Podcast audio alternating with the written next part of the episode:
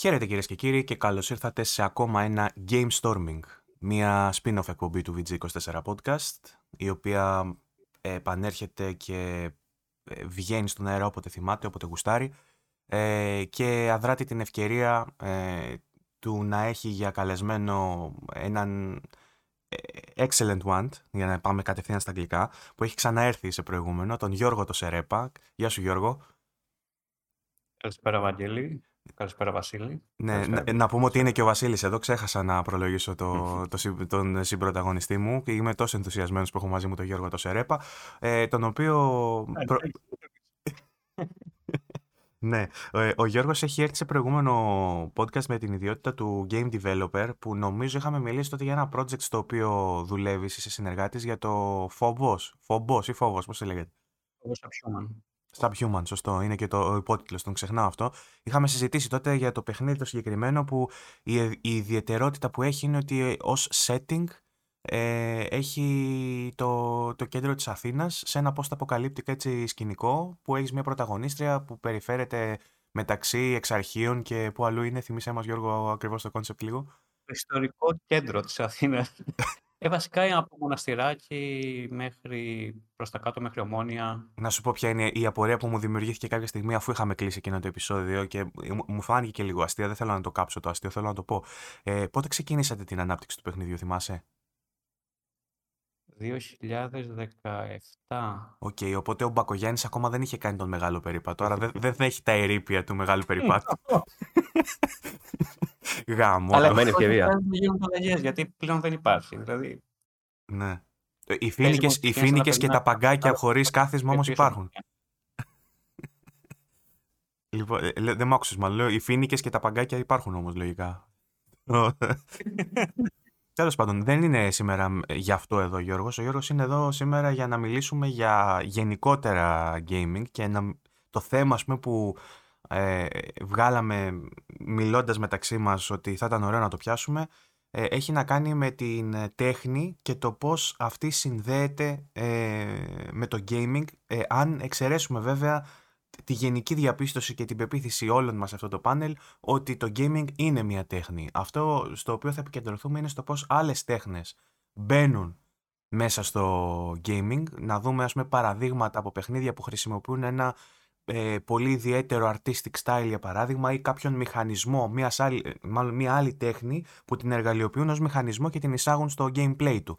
Ε, γενικότερα αυτό είναι το πλαίσιο της κουβέντας, όμως θα ανοιχτούμε και σε διάφορα άλλα παρακλάδια της. Ε, ο Βασίλης δεν ξέρω κατά πόσο βέβαια... Εγώ προ... τα έχασα όλα αυτά που, είπα, που είπες. Ναι, γιατί τον είδα ότι είχε κολλήσει. Ε, θα μάθεις την πορεία ποιο είναι το θέμα της εκπομπής εσύ αν δεν ναι. ήσουν στο Δεν θα ξέρω καν ποιο είναι το θέμα λοιπόν. λοιπόν, εγώ συμφωνώ. Δεν άκουσα τίποτα πολίτες. Λοιπόν, εγώ Σε ξαφνικά έτσι. ναι. Έμεινες εκεί και. Τουλάχιστον σε αυτό το επεισόδιο, σε αντίθεση με τα προηγούμενα που γυρίζαμε με τον Βασίλη και είχε πρόβλημα με, το, με τη σύνδεση του Ιντερνετ, έχω τον Γιώργο το Σερέπα μαζί μου να μιλάω ναι, με κάποιον. Θα συνεχίσετε δυο σας. Ναι. Μέχρι να επανέλθω. Λοιπόν, ναι. Ε, ο Γιώργος εντωμεταξύ, καθώς μιλάγαμε πριν, μου είπε ότι θέλει να βάλουμε και κάτι ακόμα στην εξίσωση. Θέλει να μιλήσουμε λίγο και για την ε, βιομηχανία των AAA games.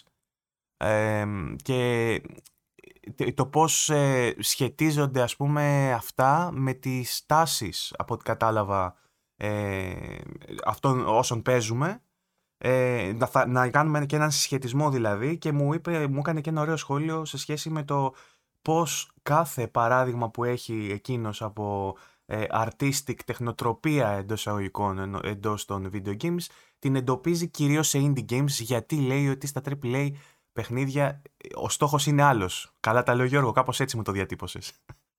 Ναι, βέβαια, ε, τα AAA τα χρησιμοποιώ ως παράδειγμα για να ισχυροποιήσω το επιχείρημά μου. Ναι, δεν είναι ότι τα δαιμονοποιείς, ας πούμε. Ναι, καλά, δεν δαιμονοποιώ τίποτα. Απολύτως τίποτα. Αλλά... Ο Βελζεβούλη, ας πούμε, ποια είναι η γνώμη σου γι' αυτό. Είναι διαφορά που έχω καταλήξει να παίζω κυρίως indies. Δηλαδή, 99% παιχνίδια που παίζω είναι indies. Εκτός το ότι κάποια μεγάλα παιχνίδια, μεγάλες κυκλοφορίες μου διέλυσαν την εμπειρία. Δηλαδή, από τα AAA έχω πάρα πολύ μεγάλες αξιώσεις. Λόγω Red Dead Redemption 2, Last of Us και άλλων τελευταίων τίτλων. Ε, το βασικό που έχω βρει είναι ότι άμα είσαι indie developer και θέλεις να μπει στο spotlight και να σε δουν οι gamers και να περάσει με το word of mouth και να φτιάξει ένα κοινό, δεν γίνεται να το κάνεις χωρίς μια ενδιαφέρουσα πρόταση ιδέα στο gameplay ή στο narrative. Μμμ. Δεν υπάρχει περίπτωση. Ενώ απ' την άλλη, δηλαδή αυτό μιλάμε ότι, βάσει αυτό μιλάμε ότι ο εκάστοτε indie developer βλέπει το παιχνίδι του, βλέπει το προϊόν του ως παιχνίδι.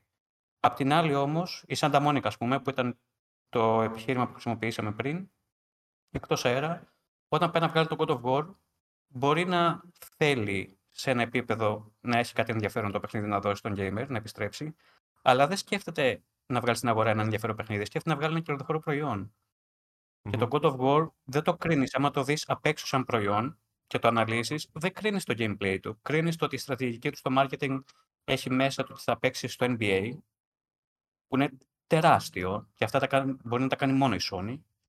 Έχει να κάνει με placement, με το σε ποια mall θα μπει, με ποιον τρόπο, έχει να κάνει με cosplayers, έχει να κάνει με πάρα... Δηλαδή νομίζω το God of War το βλέπουμε σαν ένα προϊόν που κυρίως είναι marketing, πώς θα το προωθήσεις, σε ποια κανάλια, ποιους θα, ποιους θα πάρεις μαζί σου, τι θα φέρει και όχι ως gameplay η αφήγηση. Και ας πούμε Και το God of War έχει USP. Αυτή είναι η προσέγγιση, αυτή είναι η προσέγγιση του marketing όμως ε, που κάνει η εταιρεία. Το ίδιο το παιχνίδι όμως δεν μπορείς να το κατηγορήσεις και νομίζω τα περισσότερα της Sony ότι δεν ξέρω. έχουν καλλιτεχνικές ανησυχίες ή ότι δεν έχουν μια artistic προσέγγιση. Ίσα ίσα θα έλεγα σε σχέση με άλλα blockbuster παιχνίδια νομίζω ότι τη Sony το κάνουν καλά. Ναι, απλά δεν είναι αυτό ο πυρήνας γύρω από τον οποίο σχεδιάζουν το προϊόν τους. Τη, market, τη marketing καμπάνια τους. Α, Δεν είναι ο πυρήνας γύρω από το, από το οποίο σχεδιάζουν τη marketing καμπάνια, αλλά το ίδιο το Δεν είναι το παιχνίδι. gameplay, είναι πάρα πολλά πράγματα που... Βασικά η Sony νομίζω αυτό που θέλει να κάνει ήταν να χτίσει μια νοοτροπία ότι ένα παιχνίδι θα σου πει μια ιστορία Μμ. και να το συνδέσει αργότερα που ψ- έχει αρχίσει να συμβαίνει με το κινηματογραφικό της προφίλ.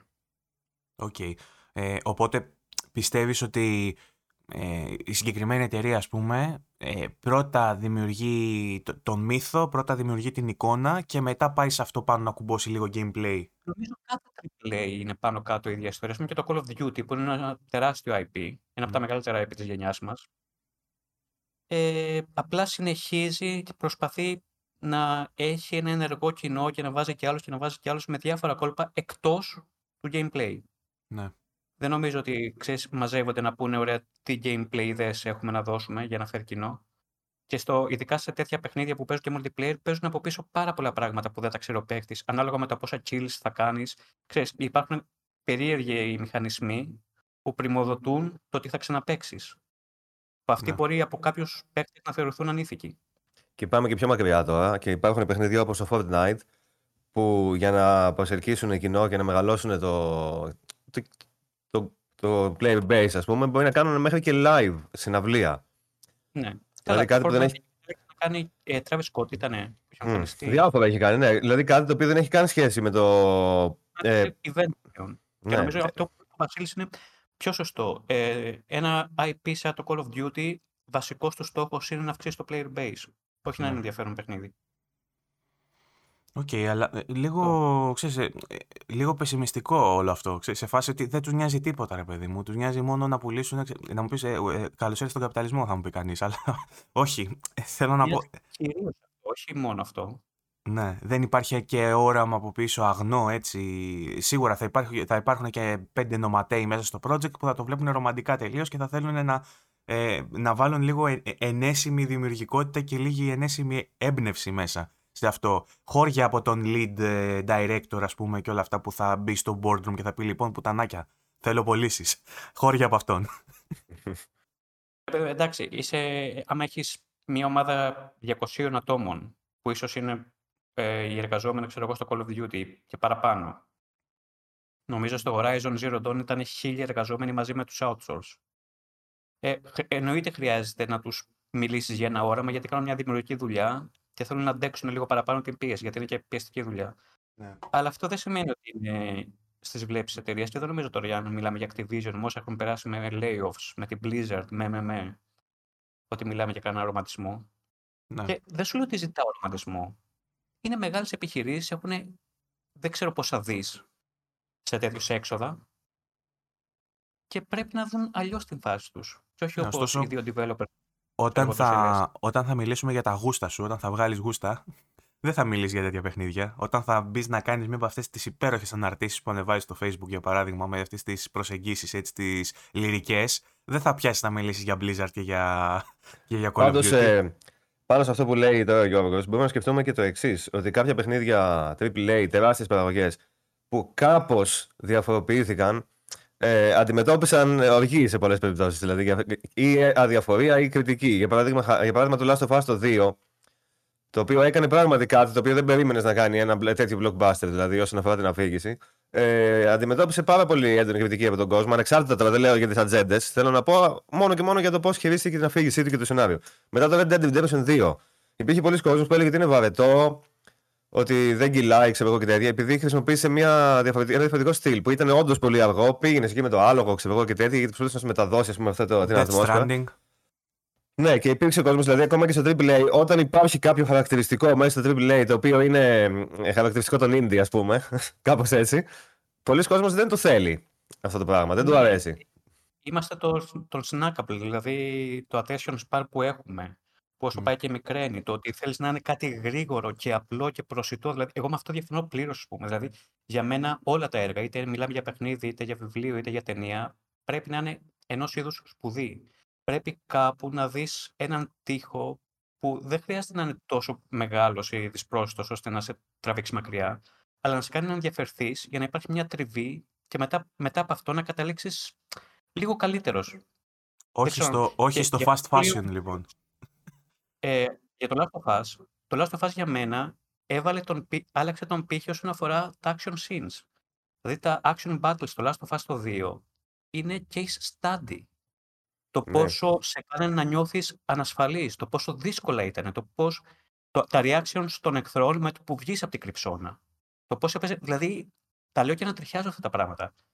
Και αυτό είναι ακόμα επιχείρημα σε αυτό που λέω, ότι όταν κάνει μια τόσο μικρή αλλαγή, που είναι ότι θα, επαναπροσδιορίσουμε, όχι, θα επαναπροσδιορίσουμε, θα φτιάξουμε αλλιώς τα action scenes, που είναι το βασικό gameplay ενός τέτοιου παιχνιδιού, και τη βλέπουμε μόνο από έναν τίτλο. Και μάλιστα ο τίτλο αυτός παραμένει ένα ναι. Κάνει regenerate, θα ξαναβγώ, θα ξανακρύβομαι. Και δεν νιώθεις, ξέρεις, ότι πρέπει να αντιμετωπίσεις μια δυσκολία που θα σε κάνει καλύτερο, ξέρω σε κάποια πράγματα.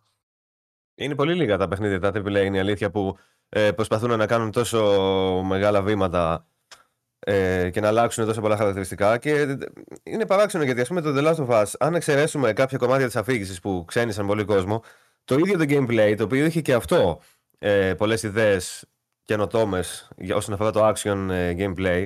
Το ίδιο το gameplay ήταν ένα πολύ διασκεδαστικό action ε, survival, ό,τι θες πες. Θέλω να πω, παραμένει πετυχημένο ως blockbuster. Δεν είναι ότι έγινε Death Stranding, για παράδειγμα. Παραμένει ένα πολύ διασκεδαστικό και πετυχημένο τέτοιο. Παρ' όλα αυτά φέρνει νέες ιδέες. Δηλαδή θα μπορούσαν να δοκιμάσουν και άλλοι, θέλω να πω, αντίστοιχα πράγματα, χωρίς να ξενήσουν τον κόσμο. Και το, και το ότι το δεύτερο μισό του παίζεις από την πλευρά των NPCs, για μένα ήταν τεράστιο σοκ gamer. Mm που άκουσα τους, ότι τα, οι NPCs είχαν όνομα. Ξέρεις, είχαν ενδιαφέροντα. Ναι, ναι, ναι. Με, με πλήγωσε, πραγματικά με πλήγωσε. Mm. Ναι. Εντάξει, είναι ε... θράσος και το θράσος δεν βασικά δεν ρισκάρουν γιατί το ρίσκο πάντα έχει αντικτύπωση πολύ. Έχω δει αναλύσεις ε, στο ίντερνετ που λένε για το πώς είναι, ε, κάποιοι το κατηγορούν το Last of Us ότι είναι cheap thrills, ρε παιδί μου, ότι χρησιμοποιεί ε, συγκεκριμένες τεχνικές που έχουμε δει στον κινηματογράφο, που έχουμε δει στην λογοτεχνία, ας πούμε, που δεν είναι τόσο σοκαριστικές όσο νομίζουμε ότι είναι. Ωστόσο, νομίζω ότι στο gaming ε, έσπασε τα κλισέ ε, της αφήγησης. Ε, γιατί ενδεχομένως αυτό το πράγμα του να δεις και την πλευρά του, του κακού εντός εισαγωγικών ή να σου γκριζάρει κάποια ζώνη εντός της οποίας τοποθετείται ποτέ δεν μπορείς να χειριστείς σε άλλο μέσο, να τον χειριστείς εσύ αυτό, ο ίδιος, να, ναι, με αυτόν τον τρόπο. Το, πρωτοποριακό είναι αυτό ότι γίνεται πολύ πιο βιωματικό επειδή χειρίζεσαι τον ανταγωνιστή. Όμως έχουμε και... παραδείγματα στι στις άλλες τέχνες όπου βλέπεις ναι, τα πράγματα ε... από τη μεριά του αντιήρωα, ας πούμε. Ωστόσο, σε άλλες τέχνες, όταν βλέπεις από τη μεριά του αντίρα στο βιβλίο, ας πούμε, μπορεί το βιβλίο να είναι σε πρώτο πρόσωπο, αλλά αυτός που αφηγείται την ιστορία να μην είναι ο καλός ή ο πρωταγωνιστής ακριβώς. Να είναι παραδείγματος χάρη ο κακός ή οτιδήποτε άλλο. Δεν είναι το ίδιο γιατί σε παιχνίδι ε, παραδοσιακά στο video game εσύ χειρίζεσαι τον πρωταγωνιστή, τον καλό, αυτόν ο οποίος είναι το κέντρο της ιστορίας, ας πούμε, και στο, όταν σου, σε πάει να παίξεις με έναν άλλο χαρακτήρα και να χειρίζεσαι τον άλλο χαρακτήρα, αλλάζει πάρα πολύ αυτό το, το χαρακτηριστικό του gaming. Ναι. Το που είναι Ε, το κέντρο δηλαδή. Για, για την οικονομία της συζήτησης, για να μην γίνει ακόμα ένα debate του The Last of Us, το έχουμε κάνει νομίζω 10 φορές σε, αυτό το, σε αυτή τη σειρά podcast, όχι μόνο στο Game Storming αλλά και στο VG24. Μου αρέσει πως το πιάσατε όμως, γιατί σε σχέ- στο πλαίσιο αυτό που συζητάμε, μπορούμε ως πρώτο κεφάλαιο της συζήτησης να δούμε το κομμάτι της αφήγησης και αν θέλουμε να του δώσουμε και μια ταμπέλα τέχνης, ας το πούμε ρε παιδί μου η, η λογοτεχνία ας πούμε, το, σ- ή το screenplay, το, το writing, ε, αν θες, το πώς Ναι. χρησιμοποιούν, χρησιμοποιούνται τεχνικές ας πούμε από άλλα μέσα όπως η λογοτεχνία, όπως ο κινηματογράφος για να μπουν στο κομμάτι της εξιστόρησης ενός παιχνιδιού. Ένα πολύ ωραίο παράδειγμα που δώσαμε ήδη λοιπόν είναι το The Last of Us. Θέλετε, να, Για το συζη- Last of Us, θέλετε να και συζητήσουμε λέμε- όμως, ε, μου, μου- θα μου ολοκληρώσει για το Last of Us και απλά βα- θέτω το πλαίσιο αν θέλετε για να βάλουμε και άλλα παιχνίδια. Να μιλήσουμε γενικότερα για αρχή, για παιχνίδια που σεναριακά έκαναν τη διαφορά φέρνοντας τεχνικές και εξελίσσοντάς τες από άλλες τέχνες και το πώς διαχειρίζονται το σενάριο και την πλοκή. Εγώ αυτό που θέλω να πω πάνω σε αυτό είναι ότι ε, τα παιχνίδια τα, που έχουν περισσότερο ενδιαφέρον, κατά τη γνώμη μου, όσον αφορά το, αφηγημα, το αφηγηματικό κομμάτι τους, είναι αυτά που δεν πατάνε στην κινηματογράφο ή τη λογοτεχνία και κάνουν κάτι διαφορετικό. Και ένα παράδειγμα είναι το The Last of Us. Η σειρά, ας πούμε, το The Last of Us, η τηλεοπτική σειρά, ε, ήταν ωραία, ρε παιδί μου, αλλά ήταν μια κλασική τηλεοπτική σειρά. Ε, στο παιχνίδι, τα σημεία στα οποία διαφοροποιείται το παιχνίδι από την τηλεοπτική σειρά είναι αυτά που χρησιμοποιούν το gameplay για να αφηγηθούν κάτι. Για παράδειγμα, στο τέλος που μπαίνει στο νοσοκομείο και σκοτώνει τους τύπους ο Τζόελ, στο παιχνίδι εσύ χειρίζεσαι τον Τζόελ εκείνη τη στιγμή. Όταν το κάνει αυτό το πράγμα, έχεις τον έλεγχό του με τα χέρια σου, λέει τα κάνεις εσύ και αυτό είναι κάτι που δεν μπορούν να κάνουν τα άλλα μέσα. Αυτή Οκ. Η τηλεοπτική σειρά, ας πούμε, δεν μπορεί να το μεταδώσει αυτό το πράγμα και για μένα εκεί είναι η μεγάλη επιτυχία των παιχνιδιών. Εκεί, εγώ θέλω, όταν θέλω να ορίσω τα video games όσον αφορά το αφηγηματικό κομμάτι τουλάχιστον ως μορφή τέχνης, προτιμώ να βρω παιχνίδια που, είναι, που κάνουν κάτι που γίνεται μόνο σε video games. Ναι. Δηλαδή που αφηγούνται μέσω του σεναρίου, που χρησιμοποιούν το σενάριο για να ενισχύσουν την αφήγηση, ας πούμε, ή που το κάνουν μόνο με το gameplay και τέτοια πράγματα. Γιατί ε, τώρα να- τα κινηματογραφικά κόλπα είναι πιο εύκολο κιόλας να τα αξιοποιήσει κάποιος. Α πούμε, το Uncharted π.χ. για παράδειγμα είναι γεμάτο κινηματογραφικότητα, σαν να βλέπεις ταινία σινεμά, ξέρω εγώ. Ή αν πάμε και πιο μπροστά, το Heavy Rain, ας πούμε, είναι σαν να βλέπεις ταινία σχεδόν. Δηλαδή, Θες, θες να αναδεύσεις λίγο τη δεξαμενή με, τα, με τις αναφορές σου, να πας λίγο πιο πίσω, να δούμε κάτι πιο έτσι ενδιαφέρον από το The Last of Us που έχουμε συζητήσει τόσες φορές. Για παράδειγμα, να σου πω εγώ ένα παιχνίδι το οποίο με είχε συγκλονίσει όταν το έπαιξα τότε. Είμαι και μικρής ηλικίας, θα ήθελα να πάω και πιο πίσω, αλλά δεν θυμάμαι πολύ πιο πίσω. Το Spec Ops The Line, που πολλοί το αναφέρουν ως ε, ε, ε, ε, μια, ένα highlight, μια highlight στιγμή ε, στο- Που του πάλι- gaming που πήρε ένα genre το shooting που μέχρι τότε είχαμε Mm. μάθει ότι είναι αυτό το κλισέ, το κονσερβοποιημένο Αμερική εναντίον Ρωσίας. Σας καθαρίζουμε όλους γιατί America, fuck yeah. Το προσπέρασε αυτό και μας πήγε ένα βήμα παρακάτω, μας έδειξε τις συνέπειες του να πολεμάς, ξέρω εγώ, α, ε, ε, ενάντια σε αν- ανθρώπους αθώους και να βλέπεις και την άλλη μεριά το τι κακό μπορεί να προξενήσεις όσοι δεν έχετε παίξει Spec Ops The Line να, να προσπαθήσετε να το παίξετε σε PC τουλάχιστον είναι playable ακόμα, είναι πάρα πολύ ωραίο παιχνίδι ε, και ουσιαστικά δείχνει αυτό μια ομάδα από στρατιώτες οι οποίοι έρχονται αντιμέτωποι με τις συνέπειες του να πολεμάς και να σκοτώνεις αθώους. και πάλι χρησιμοποιεί το gameplay στην Ναι. αφήγηση. Μμμ. Όπως και το Last of Us εκείνη τη σκηνή, ας πούμε, και πολλά άλλα. Έχετε εσείς άλλα τέτοια παιχνίδια, παραδείγματα, ας πούμε, που μέσω της αφήγησης σας συγκλώνησαν, ας πούμε, που είπατε ότι εντάξει αυτό δεν το έχω δει ούτε στον κινηματογράφο, ούτε σε βιβλίο δεν το έχω διαβάσει. Γιώργο, έχεις εσύ κάνα παράδειγμα τέτοιο; Ε, πάρα πολλά. Βασικά, κυρίως αυτά τα παιχνίδια με τραβάνε. Το, αυτό που μου έρχεται πρώτο και νομίζω ότι όχι μόνο δεν, δεν το έχουμε δει από άλλα μέσα, αλλά δεν θα το δούμε από άλλα μέσα. Όπως κάθε μέσο, ξέρεις, έχει το δικό του Selling τίτλο point. ή έργο. Να λέει ότι αυτό συμβαίνει μόνο στον κινηματογράφο, τη λογοτεχνία. Ε, για μένα είναι τέτοιο παιχνίδι το Inside. Ε, spoilers επιτρέπονται από τη στιγμή που έχουν περάσει πάρα πολλά χρόνια. Ε, τώρα τα spoiler, εντάξει. Α πούμε, ας πούμε ότι για ό,τι μιλάμε, spoiler alert, ξέρω εγώ. Δηλαδή, αυτή η θα συζήτηση κάνω- είναι λίγο δύσκολο να γίνει, θέλω να πω, χωρίς spoilers. Είναι λίγο Ρίχτω, δύσκολο. ρίχτω, ρίχτω. Άμα δεν έχει βγει, Πες, μέσα, πες, αν πες. δεν έχει βγει μέσα στον τελευταίο χρόνο δεν μας νοιάζει, ρίχτω. Ωραία. Ξεκινώντας, πρώτα απ' όλα, το παιχνίδι εμπιστεύεται τον παίχτη. Δηλαδή, είναι όλο env- environmental storytelling, δεν υπάρχει ούτε μία λέξη. Οπότε όλα είναι στην διακριτική μας ευχέρεια το τι θα πιάσουμε και τι όχι. Μιλάς για το Inside, αυτό το παιχνίδι που μοιάζει με το Limbo. Ναι, που είναι το της Playdead που βγήκε μετά το Limbo, ο δεύτερος τίτλος Playdead. Μπράβο, ωραία, εντάξει. Ν- Μην είναι κανένα άλλο που δεν το θυμάμαι, ας πούμε. Είναι αυτό το Inside, το γνωστό. Όχι, όχι. Και γενικά υπήρχε ένα theme σχετικά με τον έλεγχο, την ελεύθερη βούληση και όλα αυτά που το βλέπεις διάσπαρτα αριστερά και δεξιά. Και κατέληγε να σε ρουφάει ένα μπλόμπ, μία μάζα, η οποία αφού έπαιρνε εκδίκηση που την είχαν φυλακίσει από ένα corporation, μάλλον μετά κατέληγε κάπως ποιητικά και λυρικά σε έναν λόφο να τη χτυπάει μια, ένα guardrail. Και υπήρχε και ένας κρυφός τερματισμός, όπου ενώ έχω, εγώ τουλάχιστον είχα καταλάβει ότι μιλάμε για τον έλεγχο και ότι δεν υπάρχει ελεύθερη βούληση και όλα αυτά, ο κρυφός τερματισμός σε έβαζε να απενεργοποιείς κάτι γεννήτριες, να ακολουθείς κάτι κίτρινα καλώδια και κατέληγες σε ένα δωμάτιο που στο βάθος υπήρχε ένας χαρακτήρας που καθόταν σε οθόνη, που ίσως σου δίνει hints ότι μάλλον είναι ο παίχτης ή ένας παίχτης γενικά, και το παιδάκι πάει να τραβήξει ο χαρακτήρας στο τελευταίο καλώδιο και τραβώντας το τελευταίο καλώδιο πέθανε. Και έτσι όπως ήταν φτιαγμένο, ήταν σαν να σου λέει ότι και εσύ το σύνορα ελέγχεις τον χαρακτήρα. Οπότε ούτε ο χαρακτήρας είναι ελεύθερος. Κάνει ό,τι του λες. Το οποίο μη είχε γαμίσει για δύο-τρεις μέρες. Απέκτησες υπαρξιακά.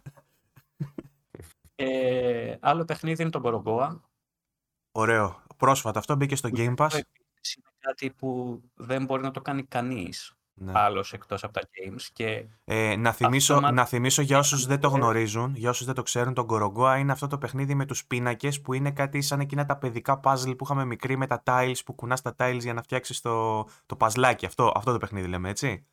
Ναι, και κάθε puzzle που φτιάχνει, κάθε εικόνα που φτιάχνεις ενεργοποιείται και, μπορεί, και υπάρχουν πάρα πολλές εικόνες μέσα στην εικόνα. Δηλαδή, από ένα, άμα είναι μια εικόνα με ένα ρολόι, μπορεί το ρολόι να μεγενθύνει και οι δείκτες του να γίνουν κάτι άλλο, να γίνουν πλατφόρμες ή οτιδήποτε. Είναι γενικά σουρεαλιστικό. Και αυτό έχει και αναφορές σε έργα λογοτεχνίας, ας πούμε. Γι' αυτό δηλαδή μου άρεσε λίγο παραπάνω. Γιατί ε, είχα διαβάσει ένα βιβλίο που μου άρεσε αγαπημένο και το βρήκα μέσα σαν αναφορά. Πολύ αόριστα και εξαιρετικό παιχνίδι. Ε, το άλλα τώρα που μου έρχονται Κοίτα, και το, το Obra επίσης. Το Obra θα το έλεγα κι εγώ, ναι. Α, Όμπρα, Κόμπρα, Κόμπρα Κάι, είναι αυτό ένα άλλο. ε, ο Μπραντίν είναι αυτό, είναι αυτό με τους πειρατές, λες, που το έχει αναφέρει και ο Βασίλης, που είναι σαν ασπρόμαυρο pixel art, ας πούμε, και είναι με την ιστορία ενός πλοίου, ας πούμε, και προσπαθεί να. Ναι. Το style.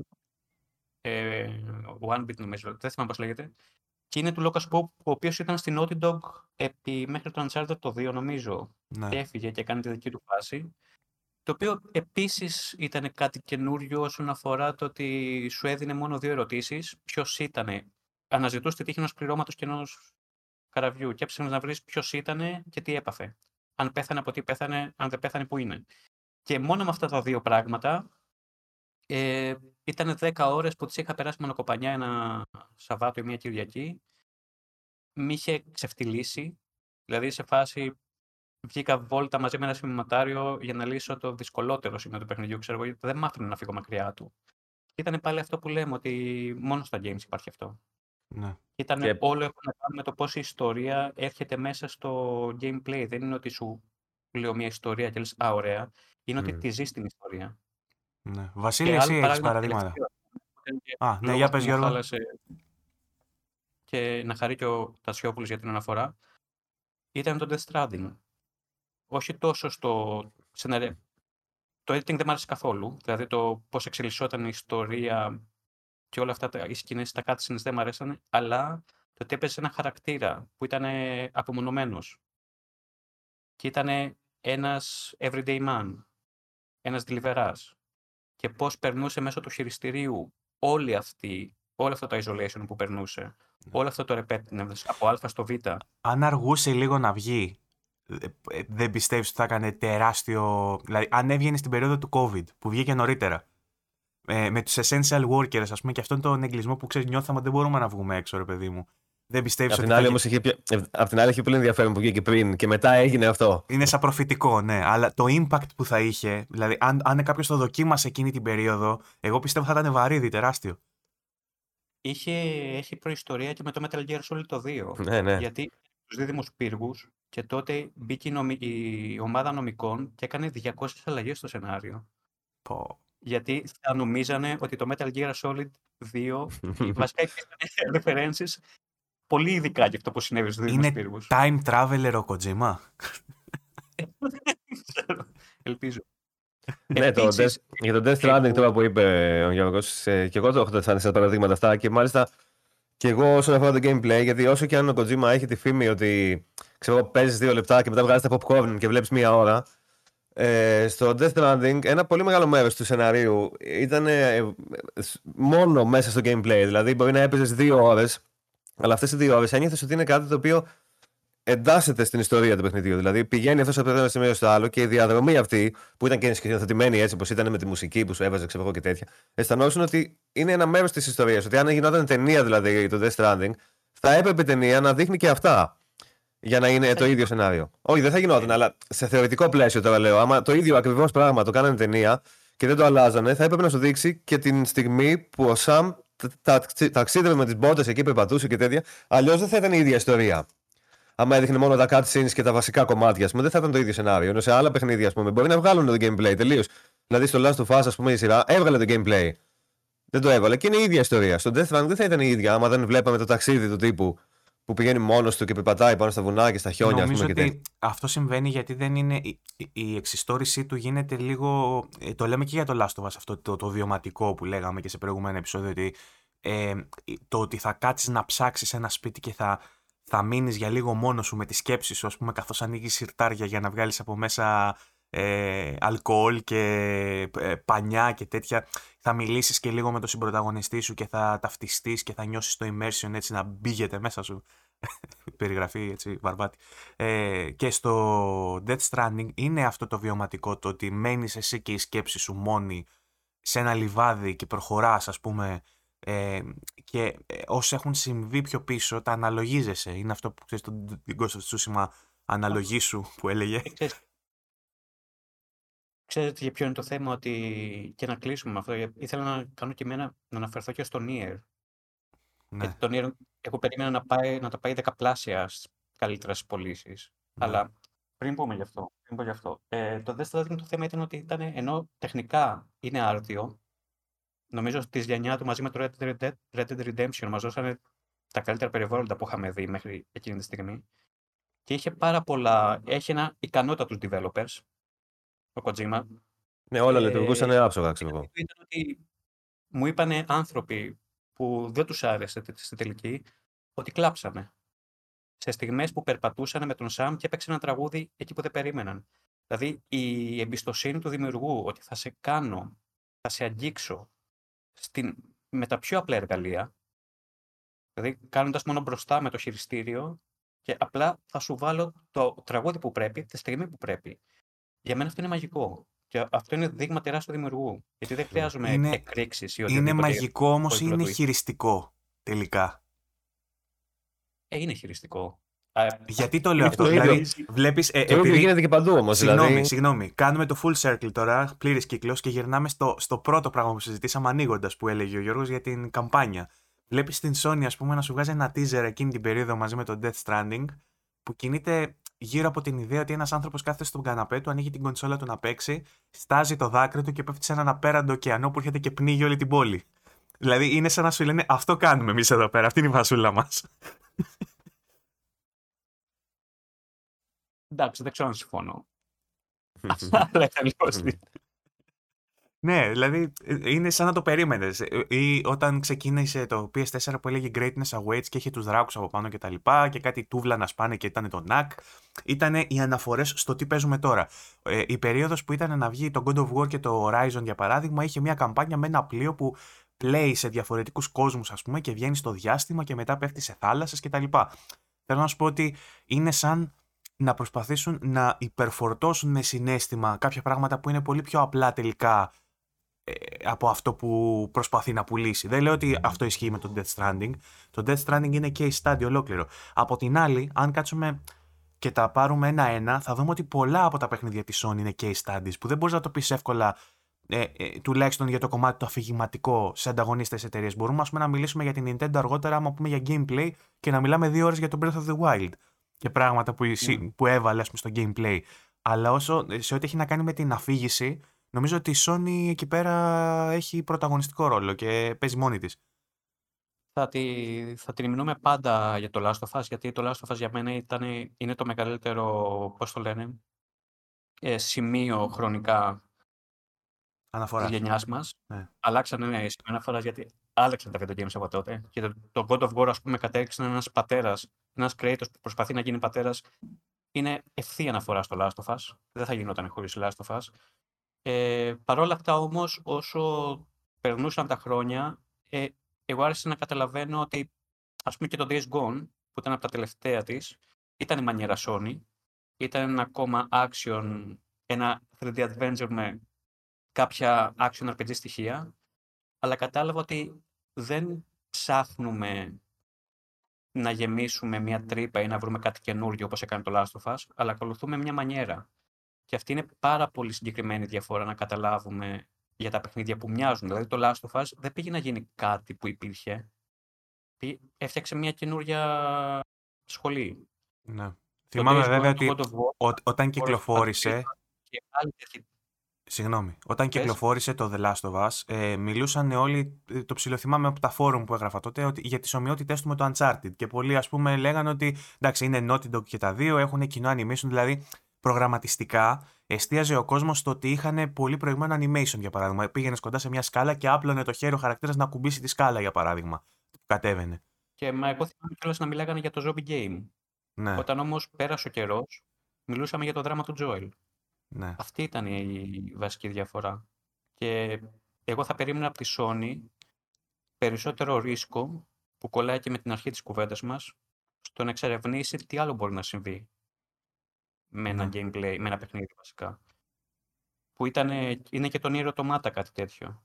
Που είναι, ας πούμε, ο Γιώκο είναι τεράστια αγάπη. Και τον Ήρωα Τομάτα ε, με είχε συγκινήσει όταν ξεκινώντας έκανε οδή σε διάφορα είδη video game. Άλλαζε. Και από τα πρώτα πέντε λεπτά το είχα ρωτευτεί. Ναι. Εγώ τέτοια ψάχνω και θα, για τα AAA γι' αυτό είμαι λίγο έχω απομακρυνθεί γιατί δεν με νοιάζει να ακολουθήσει μια μανιέρα που έχω δει. Δεν γίνεται να βλέπω, ξέρω εγώ, ποιο ήταν ένα με μια κοπέλα που βγήκε τώρα πρόσφατα που είχε γίνει και συζήτηση στο site γιατί αν το εφτάρει. Forspoken. Forspoken. Αυτό. Δεν γίνεται να μου δείχνεις τρέιλερ ένα λεπτό και να σαν να το έχω παίξει. Τα περισσότερα είναι αλήθεια πως ε, ε, είναι σαν να τα έχεις παίξει γενικά. Είναι πολύ συγκεκριμένα πράγματα που κάνουν τα παιχνίδια πλέον. Πολύ συγκεκριμένα σε κάθε κομμάτι. Δηλαδή, ας πούμε, ε, ακόμα και απλά πράγματα του gameplay, για παράδειγμα που βλέπεις το πύργο που σου ανοίγει το, open world, είναι τόσο συγκεκριμένα το πώς λειτουργούν και στην αφήγηση αντίστοιχα, ε, αντίστοιχα μοτίβα, που είναι πραγματικά το ίδιο παιχνίδι, ξέρω εγώ τελικά. Και δεν, και δεν γίνεται μετά από τόσα χρόνια αντιστοιχτικά να μην, ξε, να μην έχω ξεχάσει το συνέστημα που είχα όταν έπαιζα αυτό το Land Miami. Ναι. Δεν θα το ξεχάσω ποτέ μάλλον. Δηλαδή μου έχει γραφτεί στα κόκαλα πάνω. Έχει καλυστεί. Εκεί βρίσκω μια πάρα πολύ ενδιαφέρουσα, ένα ενδιαφέρον πεδίο συζήτησης όσον αφορά το τι σημαίνει video game και τι μπορεί να κάνει ένα video game. Γιατί και τα δύο video game είναι. Απλά ναι. στη μία έχει μια εταιρεία που δεν θα ρισκάρει γιατί φοβάται να πωλήσει 200 εργαζόμενους ή 100. Όπως πούμε η Telltale. Telltale ήθελα να, να, την, να την αναφέρω ε, ως παράδειγμα εταιρείας που εισήγαγε πάρα πολλά στο κομμάτι της αφήγησης. Ε, πριν δηλαδή την Telltale ε, μπορούσαμε να περιοριστούμε ε, σε ό,τι αφορά τις επιλογές μας που διαμορφώνουν το σενάριο. Ε, είχαμε ως επιτομή την BioWare, ας πούμε, με αυτό που έκανε στα RPG της. Που είχε αρχίσει, η οποία όμως είχε αρχίσει να κουράζει, γιατί είχε κάποια κλισέ. Θυμάμαι ο Νίκος όταν ήταν στο site ε, που μας έλεγε ότι υπάρχει πάντα μία δίκη, ας πούμε, μία προδοσία. Έχει, ξέρω εγώ, τρία-τέσσερα σημεία τα οποία είναι ίδια σε όλα τα παιχνίδια της BioWare. Αυτό που έκανε διαφορετικά η Telltale νομίζω ότι ήταν η πρώτη εταιρεία που έβαλε επιλογές με αντίκτυπο και ήταν και η πρώτη εταιρεία που έφερε ε, σημεία στην ιστορία συγκλονιστικά εντός εισαγωγικών με βασικούς χαρακτήρες να πεθαίνουμε από τρόπιο τρόπο. Ε, από τρόπο τρόπο είναι πλεονασμός, δεν ξέρω, είναι δόκιμο να το χρησιμοποιήσω. Ε, Τέλος πάντων, ε, είχε κάποιες σκηνές οι οποίες ήταν edgy, να το πω, ήταν κάπως ε, προκλητικές. Και στη συνέχεια βέβαια ίσως απαξιώθηκε λίγο όταν προσπάθησαν να το κάνουν μηχανή που βγάζει λεφτά.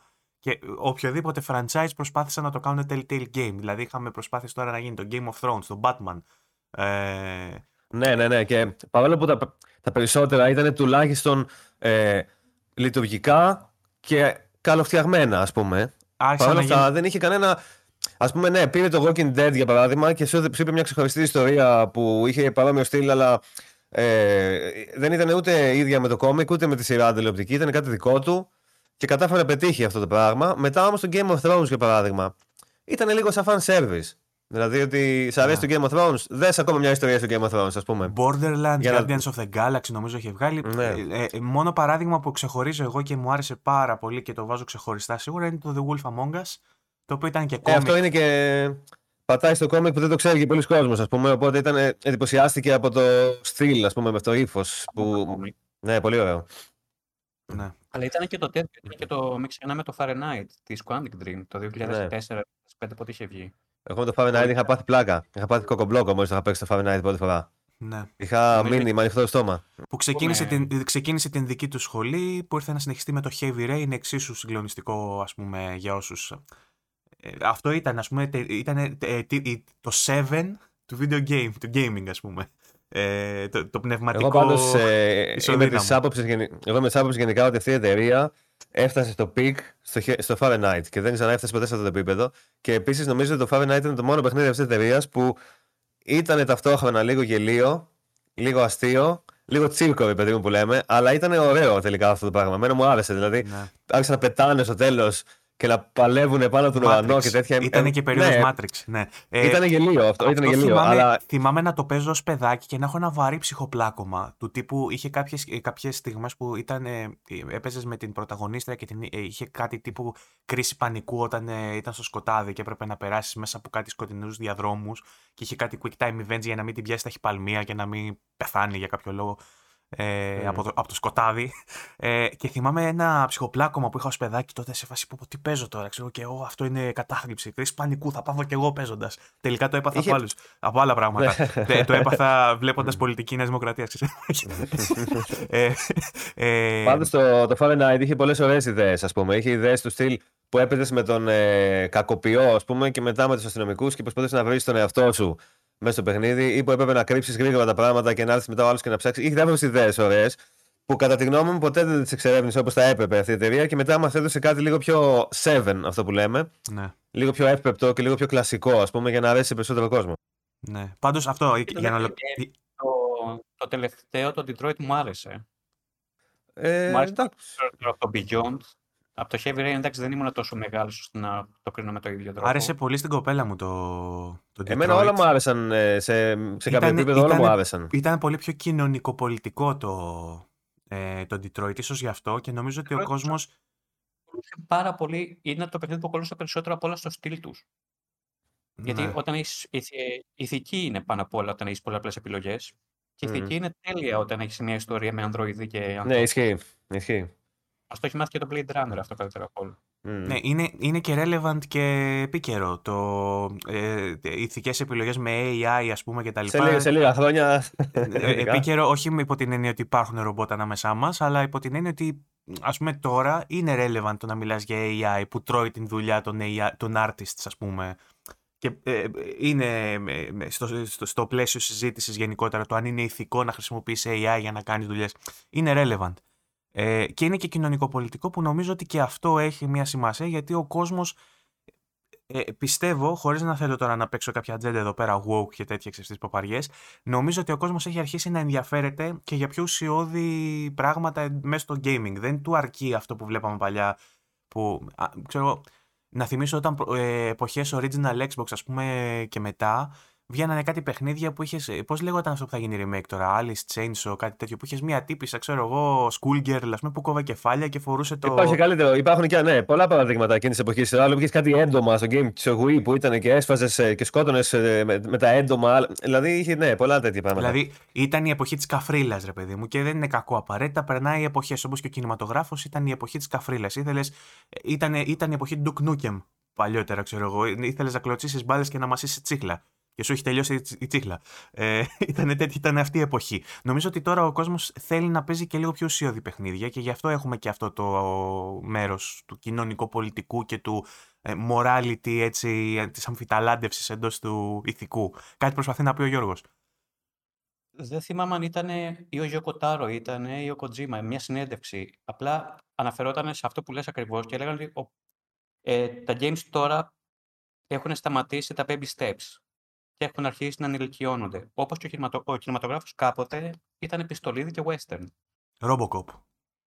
Πρέπει σιγά σιγά ναι, και εμείς είμαστε οι τυχεροί σε εισαγωγικά γιατί με... μεγαλώνουμε μαζί τους. Δηλαδή, εγώ μεγάλωσα, είμαι η γενιά του PlayStation. Ήμουνα το 97 το πήρα, το 97 ήμουνα 14 και πραγματικά νιώθω ότι μεγάλωσα μαζί με τη Sony. Και βλέπω όπως εγώ ε, αποκτούσα εμπειρίες και εξελισσόμουν, έτσι εξελισσόταν και οι ιδέες που μπορείς να πεις στα παιχνίδια. Και θέλω να πάρω την πάσα, γιατί ε, μην ξαναναφερθώ στο Last of Us. Όχι, όπως, όπως, όπως θες. Αν είναι σημαντική αναφορά, ρίχνω.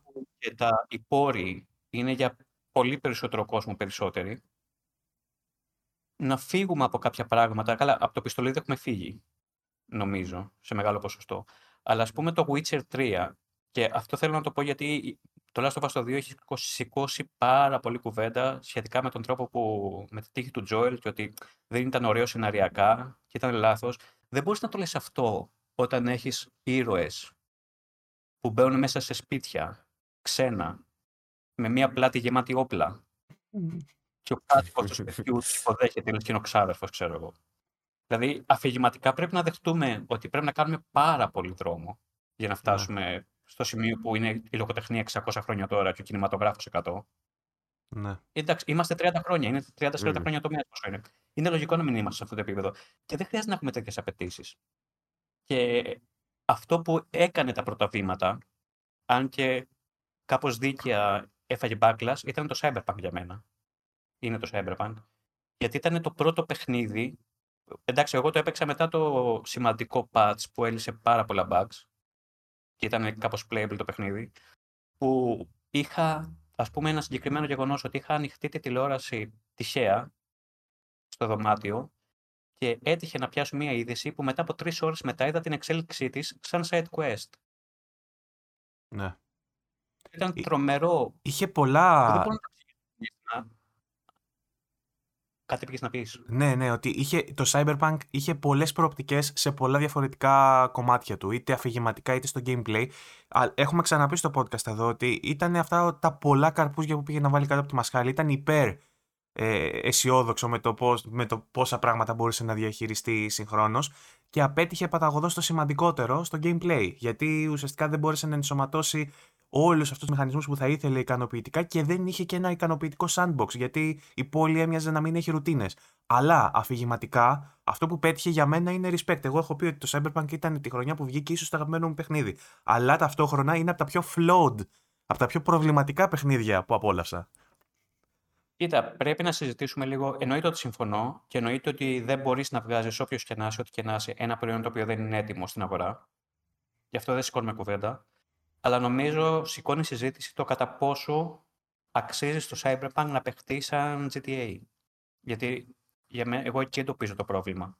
Λάθος ζέντρ. Σαν GTA, άμα το παίξεις, είναι ένα μέτριο παιχνίδι. είναι, είναι λάθος δηλαδή... είδος. Είναι λάθος ζέντρ.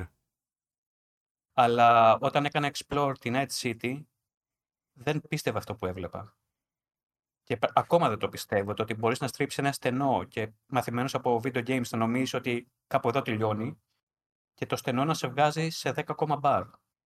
Βέβαια, είχε και εκεί κάποια θέματα το Cyberpunk. Ε, οπτικά, ας πούμε, και σχεδιαστικά, αρχιτεκτονικά, ό,τι θες. Η πόλη όντως ήταν μεγάλο επίτευγμα, αλλά υπήρχαν κάποιοι περιορισμοί που σπάγανε λίγο αυτό το immersion. Δηλαδή, ας πούμε, μπορεί να περπάτηκε και να βλέπει τον ίδιο άνθρωπο, ξέρω εγώ, ακριβώς, με τα ίδια ακριβώς ρούχα, με λίγο διαφορετικά χρώματα, δίπλα-δίπλα να περπατάνε. Και ενώ έβλεπες μπροστά σου μια πόλη εντελώς ρεαλιστική.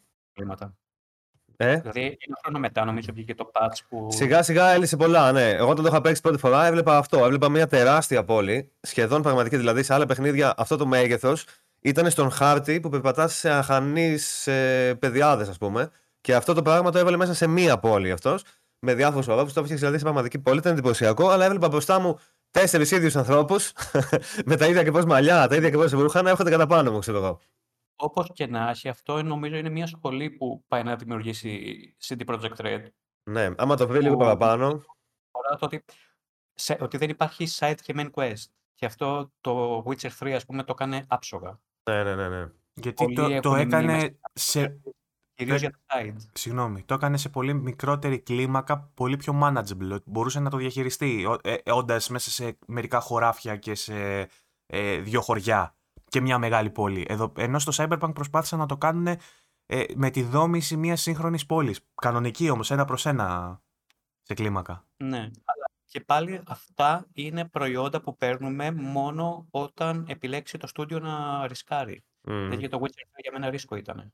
Ναι. Απλά ήταν περισσότερο management γιατί μιλούσες για ένα genre το οποίο είναι familiar, είναι οικείο στους παίκτες. ναι. Δηλαδή είσαι μεσονικός ήρωας και σφάζεις γαμό.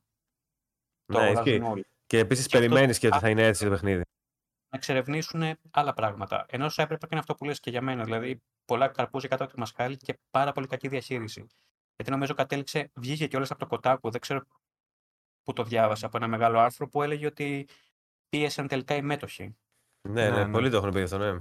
Ε, ε, πάντως για να επιστρέψουμε στο πλαίσιο της κουβέντας και το Cyberpunk μπορεί να μπει εντός της ε, στο περί τέχνης ας πούμε, που έρχεται στο gaming γιατί ε, σε ό,τι έχει να κάνει με την αφήγηση ε, ε, οι κόσμοι Cyberpunk είναι λιγοστοί ε, υλοποιημένοι ε, πλήρως σε video games που να μπορούν ας πούμε, να μεταφέρουν ένα αντίστοιχο λογοτέχνημα Cyberpunk που είναι μια σχολή που πουλάει αρκετά κιόλας. Ε, και νομίζω ότι για αυτούς που γουστάρουν τη cyberpunk φάση είναι ένα πάρα πολύ ωραίο δείγμα ε, κόσμου για να μπεις σε ένα cyberpunk σκηνικό, το cyberpunk το 2077. Ε, Επίσης έχει και ένα άλλο πρόβλημα το Cyberpunk που ε, επειδή υπάρχουν ε, κάποια standards στα video games που με το που τα βλέπουν οι παίκτες ε, μεταφράζουν το παιχνίδι σύμφωνα με το τι πιστεύουν ότι θα είναι. Όταν ας πούμε είδε ο κόσμος first person με μεγάλα όπλα στο χέρι, ε, απομακρύνεται λίγο από το μυαλό του η ιδέα ότι θα παίξει ένα RPG και έτσι. Νομίζω ότι θα παίξει ένα GTA σε Cyberpunk, αυτό που Ή- λέγαμε ή, πριν. Άμα- ένα, ή ένα first άμα person ήτανε- shooter. άμα ήταν, ας πούμε, ε, isometric, ξέρω εγώ, top-down, κάτι τέτοιο και χειριζόταν το χαρακτήρα έτσι και ήταν με turn-based μάχη, κατευθείαν στο ίδιο ακριβώς σενάριο και το ίδιο ακριβώς πλαίσιο, θα νόμιζες ότι θα παίξει κάτι διαφορετικό. Ενώ εδώ ο άλλος περίμενε ότι η αστυνομία θα σε κυνηγάει όπως τον Grand Theft Auto και θα κάνεις χαμό στην πόλη και θα γίνει. Και δεν είναι έτσι τελικά και σε αυτά τα κομμάτια δεν είναι καν ικανοποιητικό το Cyberpunk. Δηλαδή, άμα πας να το παίξεις έτσι, δεν λειτουργεί. Δηλαδή, η αστυνομία δεν είναι σαν την αστυνομία του GTA. Αλλά ναι, δεν μας είπε κανείς ότι θα παίξουμε GTA. Μάλιστα δεν, δεν το πουλήσανε καν ως GTA σε Cyberpunk. Το Ναι. πουλήσανε ως RPG. Βέβαια, φέρνεις τώρα Ότι και ως. είναι Ε, και, συγγνώμη, φέρνεις και ως ε, μέτρο σύγκριση την επιτομή του sandbox. Ό,τι καλύτερο δηλαδή. Γιατί αν προσπαθήσεις να συγκρίνεις το GTA με οτιδήποτε άλλο, το άλλο αποτυγχάνει. Με ποιο θα το συγκρίνεις, με το Saints Row, με, με το Watch Dogs; Ποιο open world θα συγκρίνεις, ποιο sandbox θα συγκρίνεις με το GTA, ας πούμε, και θα βγει αλόβητο. Αλλά εξαιρείται το Zelda βέβαια. Ε, Δεν είναι, εντάξει, δεν είναι στο Grand Theft Auto τε- με αυτοκίνητα, πόλη και τέτοια. Έχει ένα open world. Sandbox, ενώ ότι δεν μιλάει Ναι, για το ναι. Zelda. Εντάξει, ναι. Που και το Zelda βέβαια, αν και όταν βγήκε ε, έκανε μια επανάσταση και εισήγαγε πολλά πράγματα, ε, πλέον νομίζω ότι έχει αρχίσει να γίνεται άστοχο το να το φέρνουμε σε συγκρίσεις. Δηλαδή έχει αρχίσει να παλιώνει. Χρειάζεται ένα refresh. Του τα πήρανε. αυτό- Ό,τι- Ό,τι έκανε καλά δηλαδή το, του το πήρανε. Το κοπιάρανε, το κάνανε. Κάποιοι το κάνανε και καλύτερα. Η συνταγή του Zelda πλέον ε, διάφορη. Τώρα τι θες να σου πω. Δηλαδή μέχρι και το Immortals Θέλω να βγάλουμε τα μαχαίρια. μέχρι και το Immortals της ε, Ubisoft που το ξεπατήκωσε, κάποια πράγματα τα έκανε καλύτερα από το Zelda. Συμφων, ε, διαφωνώ full. Δηλαδή, το Immortals το παράτησα την πρώτη ώρα. Καλά, ήταν, Συχάθηκα ήταν κιόλας. αδιάφορο για άλλους λόγους. Είχε να κάνει με το σενάριο, είχε να κάνει με, το, ε, με, με, με τους εχθρούς, είχε να κάνει με πολλά πράγματα. Αλλά οι μηχανισμοί που κόπιαρε, κάποιος τους έκανε καλύτερα. Το gliding, το climbing, το, τη μάχη. Κάποια πράγματα τα έκανε καλύτερα. Όμως η δομή του κόσμου, μόνο το Elden Ring ε, μπόρεσε να, να φτιάξει κάτι αντίστοιχα ενδιαφέρον, νομίζω. Λες. Όσον αφορά το πώς είναι σχεδιασμένος ο κόσμος και τι έχει μέσα ο κόσμος. Τι σε βάζει να κάνεις την κάθε στιγμή, ας πούμε, όταν εξερευνεί το Open World. Νομίζω ότι τα δύο καλύτερα παραδείγματα που έχουμε σήμερα είναι το Elden Ring και το Zelda, το Breath of the Wild, ακόμα. Και ποιο είναι το θέμα με το Rising που λες. Γιατί γι' αυτό το λόγο, δηλαδή με πιέσανε φίλοι ότι με ζαλίσανε βασικά. Παίξε, παίξε, παίξε. Λέω εντάξει, ας παίξω. Το θέμα είναι ότι στην αρχή έχεις πέντε. Το στούντιο είχε πέντε ευκαιρίες, αν θυμάμαι καλά, να αφήσει ελεύθερο τον παίχτη. Και δεν τον άφησε καμία. Για μένα εκεί έχει τελειώσει τα πάντα. Έχουν τελειώσει τα πάντα. Που το Zelda είναι το απολύτως αντίστροφο. Ναι. Δηλαδή πρέπει Βγες απ' τη εγώ είμαι σπηλιά, της άποψης ότι πρέπει να είναι Βγαίνεις από τη σπηλιά και σου λέει Ναι. κόψε το κεφάλι σου, κάνω ό,τι θες. Δηλαδή, ε, άμα επαφθύνεσαι σε gamers έμπειρους, άμα δουν μπροστά τους να υψώνεται ένας, ένας βράχος, ξέρω εγώ, ένα cliff, ε, μάλλον θα προσπαθήσουν μόνοι τους να το ανεβούν. Δεν χρειάζονται το interaction, ότι climb. Ναι. Αυτό εννοώ. Και αυτό είναι κάτι που κάνει η Ubisoft, πα- που κάνουν πάρα, πάρα πολλά open world, που κάνει και η Ubisoft, που ήταν ο λόγος που αγάπησα και το Death Stranding λίγο παραπάνω, ότι δεν γίνεται να μπαίνεις στο χάρτη, να βλέπεις το νέο, το καινούριο Mark, να Ναι. κάνει, να πατάς, ξέρω εγώ, να το ακολουθήσει και να πηγαίνεις τυφλά. Και αυτό σε βγάζει από τον κόσμο απευθείας, από την έννοια του open world. Είχα Αν διαβάσει το- ένα. Θα, θα σου Πάνω σε πω... αυτό που λες, είχα, είχα διαβάσει ένα ενδιαφέρον άρθρο πρόσφατα Ναι. που κάποιοι, μιλούσαν κάποιοι developers και λέγανε ότι μπορεί. Δεν θυμάμαι καν τι ήταν αυτό που το διάβασα, τέλος πάντων δεν έχει σημασία. Το point έχει σημασία. Λέγανε κάποιοι developers ότι μπορείς σε πολλούς παίκτες να φαίνεται παράξενο ότι το παιχνίδι σου εξηγεί τα πάντα τόσο πολύ. Σου λέει, ας πούμε, πάτα το κουμπί για να ανοίξεις την πόρτα. Πήγαινε εκεί, κάνε αυτό. Αλλά λέγανε ότι σε playtesting ε, θα σου φανεί πολύ παράξενο άμα δεις πώς κάποιοι δεν τα καταλαβαίνουν αυτά τα πράγματα. Αυτό ακριβώς Και δεν τα ήθελα βρίσκουν να με πω. τίποτα. Με τίποτα. Αυτό Βέβαια, απ' την ήθελα να άλλη, πω. υπάρχουν, υπάρχουν, υπάρχουν τρόποι να οδηγήσει το παιχνίδι τον παίκτη χωρίς Οργανικά. να του πει πράγματα. Δηλαδή με χρώματα, με σχέδια. Υπάρχουν τέτοια. Αλλά δεν που μπορούν να το κάνουν κάνει- όλοι. Που το και- κάνει το Zelda, έτσι. Υπάρχουν πάρα πολλά άρθρα που περιγράφουν Ναι. πώς το Zelda μέσω ηχητικών ε, μηνυμάτων, παύλα σημάτων σου, εξι- σου δίνει να καταλάβεις ότι βρίσκεσαι σε κάτι κοντά, σε ένα point of interest, σε κάτι που είναι lootable, που μπορείς να το πάρεις. Ε, ή ε, με σχήματα το πώς βλέπεις μια κορυφή ότι είναι επίπεδη και δεν μπορείς να την ανέβεις ενώ όταν είναι κυρτή μπορείς να τη σκαρφαλώσεις. Ε, έχει τέτοια πράγματα Και το μέσα. Αλλά... Και το Witcher. Και το Witcher 3 ενώ είχε όλο αυτό το σύστημα με τα marks και τα λοιπά, ε, είχα αντιληφθεί ότι δεν ακολουθώ το χάρτη γιατί υπήρχαν τοπόσημα. Δηλαδή, ε, αν βλέπεις στο βάθος έναν πύργο να ξεπροβάλλει, να ξεχωρίζει από όλα τα υπόλοιπα κτίσματα, μάλλον πρέπει να πας. Μμ. Ναι. Είχα κάνει τεράστια δουλειά εκεί στην project και δεν είχε σχολιαστεί αρκετά, έχει καταλάβει. Και Τέλος πάντων. Αλλά ξέρεις, εγώ διαφωνώ. Δηλαδή, εντάξει, καταλαβαίνω ότι πρέπει να είναι συμπεριληπτικό και καταλαβαίνω ότι για μένα τους βοηθάει περισσότερο στο data. Δηλαδή, άμα έχεις πράγματα που λες στον παίχτη, έχεις και περισσότερη πληροφορία για το τι έκανε ο κάθε παίχτη. Και μπορεί να έχεις περισσότερη λεπτομέρεια στο τι συνέβη σε κάθε playtesting. Αλλά θα επιστρέψω σε αυτό που είπα στην αρχή, ότι δεν είναι κακό να, να είναι λίγο δύσκολα τα πράγματα. να χάνεσαι λίγο, ναι, Ξέρεις, είναι ωραία. όμως είτε αυτό, είτε ότι θέλουν να γίνουν πιο inclusive, ε, εισάγοντας στο gaming ε, παίχτες πολύ πιο casual. Ότι δηλαδή θα στα δείξω όλα. Ναι, αλλά δεν έχουν ήδη μεγάλη πληθώρα τίτλων ώστε οποιοδήποτε παίκτης να βρει οτιδήποτε του ταιριάζει. Μπορεί, ναι, δηλαδή, μπορεί α, να σε θέλει άλλα να μέσα. παίξει η Ubisoft τον ρόλο του entry point. Ότι δηλαδή χωρίς να έχεις οποιαδήποτε εμπειρία μπορείς να πιάσεις ένα δικό μας παιχνίδι και να σε μάθει το παιχνίδι να παίζεις. Συμφωνώ. Ε, με τον ίδιο τρόπο που το κάνουν τα mobile games. Γιατί αυτό, αυτό το επίπεδο καθοδήγησης το έχουν μόνο mobile games. Που για έναν έμπειρο παίχτη είναι εφιαλτικό να πιάσει ένα mobile game που του δείχνει τις πρώτες δύο ώρες ότι πάτα εδώ το γαμίδι το δαχτυλάκι σου για να δεις τι έχει το inventory. Και λες, το έχω κάνει 45 εκατομμύρια φορές. Δεν χρειάζεται να μου πεις ότι πατάω στην τσάντα για να δω το inventory. Ε, το, το κάνουν Ναι, σε mobile αυτό games. συμφωνώ.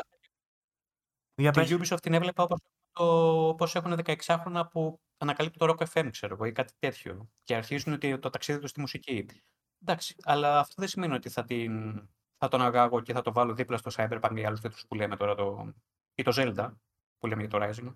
Εντάξει, θα, νομίζω ότι θα μας ικανοποιούσε όλους μια επιλογή στα options ότι κλείσει όλα τα tutorial, μην μου δείξεις τίποτα, μην μου μάθεις τίποτα, σε με ελεύθερο. Θα μπορούσε να υπάρχει αυτή η δικλίδα, αλλά ενδεχομένως Εγώ μπαίνει, νομίζω ότι μπαίνει τόσο, video σε, σε games- τόσο μεγάλη βάση στην ανάπτυξη του παιχνιδιού, ότι κοίτα να δεις, το χτίζουμε γύρω από αυτό εδώ το tutorial το παιχνίδι, που δεν μπορεί να γίνει διαφορετικά. Εγώ νομίζω ότι δεν έχει βρεθεί ακόμα στα video games λύση για αυτό το πράγμα. Δηλαδή, ας πούμε, σε άλλα μέσα υπάρχουν ταινίες που δεν μπορείς να τη δεις άμα δεν είσαι εξοικειωμένος με το είδος τους ή με το στυλ τους γενικά. Δεν μπορείς να τις παρακολουθήσει. Δεν γίνεται. Δηλαδή, δεν μπορεί να έχεις δει, ας πούμε, μόνο το American Pie 2 και να πας να δεις, ξέρω εγώ, Αγγελόπουλο. Δεν θα καταλάβεις τίποτα. Είναι ένα στυλ που δεν, δεν, δεν, μπορεί, δεν μπορεί να απευθυνθείς σε ένα ακόμα. Χρειάζεται να εκπαιδευτείς. Για τα games αυτό. Ε, αυτό θέλω να πω. Νομίζω ότι τα video games ακόμα δεν έχουν καταλήξει ακριβώς σε αυτό το πράγμα. Και προσπαθούν πάντα ή να τους περιλαμβάνουν όλους ή μόνο συγκεκριμένα άτομα. Δεν έχουν βρει ακόμα μια λύση που. Γιατί το video game είναι δια- διαφορετικό από τα άλλα κιόλας. Γιατί είναι το μόνο μέσο που σου κλειδώνει περιεχόμενο. Δηλαδή η ταινία του Αγγελόπουλου ή του American Pie, όποια και να είναι, είναι διαθέσιμη σε όλους. Δηλαδή ακόμα κι αν δεν μπορείς να καταλάβεις την ταινία του Αγγελόπουλου, θα τη δεις όλη. Μπορείς να τη δεις όλη. Ενώ το Elden Ring δεν μπορείς να το παίξεις όλο. Άμα δεν μπορείς να, το- να ακολουθήσεις το gameplay του και σου φαίνεται πολύ δύσκολο, δεν μπορείς καν να το δεις όλο. Δηλαδή κλειδώνεις, σου λέει δεν παίρνεις αρκετά καλά. Τέλος. Ενώ το 9 του Αγγελόπουλο σου πει λοιπόν, βλέπεις το θείασο στο δεκάλεπτο. Τι είδες μέχρι τώρα, τι είπε αυτό στο 4 λεπτό. Δεν θυμάσαι, κλείνει η ταινία. Ναι, είναι το μόνο, βασικά το μόνο μέσο που μας κλειδώνει την ιστορία. Δηλαδή θέλω να δω την ιστορία του Elden Ring, αλλά δεν με αφήνει το παιχνίδι επειδή είναι πολύ δύσκολο. Και τα βιβλία το κάνουν αυτό. Άμα, άμα δεν είσαι ενεργός, δεν θα γυρίσει σελίδα μόνη της. Ναι, αλλά γίνεται να το κάνεις στο βιβλίο. Θέλω να πω, μπορείς να το συνεχίσεις από την αρχή μέχρι το τέλος, απλά να διαβάζεις λέξεις. Δεν καταλαβαίνεις τίποτα, να διαβάζεις λέξεις. Ενώ στο παιχνίδι, το Dark Souls, ας πούμε, ένας ένας παίκτης που μόλις ξεκίνησε να παίζει video games, δεν μπορεί να δερματίσει. Ούτε ακόμα. Δεν μπορεί, είναι α- ανέφικτο για αυτόν να φτάσει μέχρι το θα, τέλος. σου, θα σου απαντήσει τώρα ότι και διαβάζοντας βιβλία, αν δεν έχεις μάθει το αλφάβητο και να διαβάζεις λέξεις, δεν μπορείς να το διαβάσεις το βιβλίο. Πρέπει να το διαβάσεις. Ναι, ρε παιδί, μου, εντάξει, δεν πάμε σε αυτό το level τώρα, να μην δεν ξέρει να διαβάζεις το αλφάβητο. Αλλά ακόμα και ένα δυσνόητο βιβλίο. Γίνεται αναφορά στο Elden, η From Software, που δεν, είναι, η φι- δεν μ' αρέσουν τέτοιους παιχνίδια, αλλά σέβομαι απεριόριστα, ε, δεν, θα έχεις αυτή τη, δεν θα έχει αυτή τη φήμη. Το Miyazaki, ισχύει αν αυτό. δεν έχεις αυτή την πορεία εξ αρχής. Ισχύει αυτό, ναι. Εμπιστεύομαι τον παίκτη, όχι ότι σε μισό και σε βασανίζω. Εμπιστεύομαι ότι θα τα βγάλεις πέρα. Μμ. Δεν είναι καθόλου inclusive τα παιχνίδια. Έχουν πετάξει πολύ κόσμο έξω. Ένας φίλος έχει σπάσει δύο χειριστήρια λόγω. Και εγώ έχω γνωστούς που δεν μπορούν να παίξουν, δεν μπορούν. Αλλά καταλήγεις να λες ότι δεν θα είχε χτίσει αυτό το μύθο γύρω από το όνομά του. Αυτό είναι Χωρίς σίγουρο. αυτό Αυτό είναι σίγουρο. στοιχείο. Ναι, αυτό είναι Ότι σε σίγουρο. εμπιστεύομαι. Όχι ότι σε μισό. Ναι.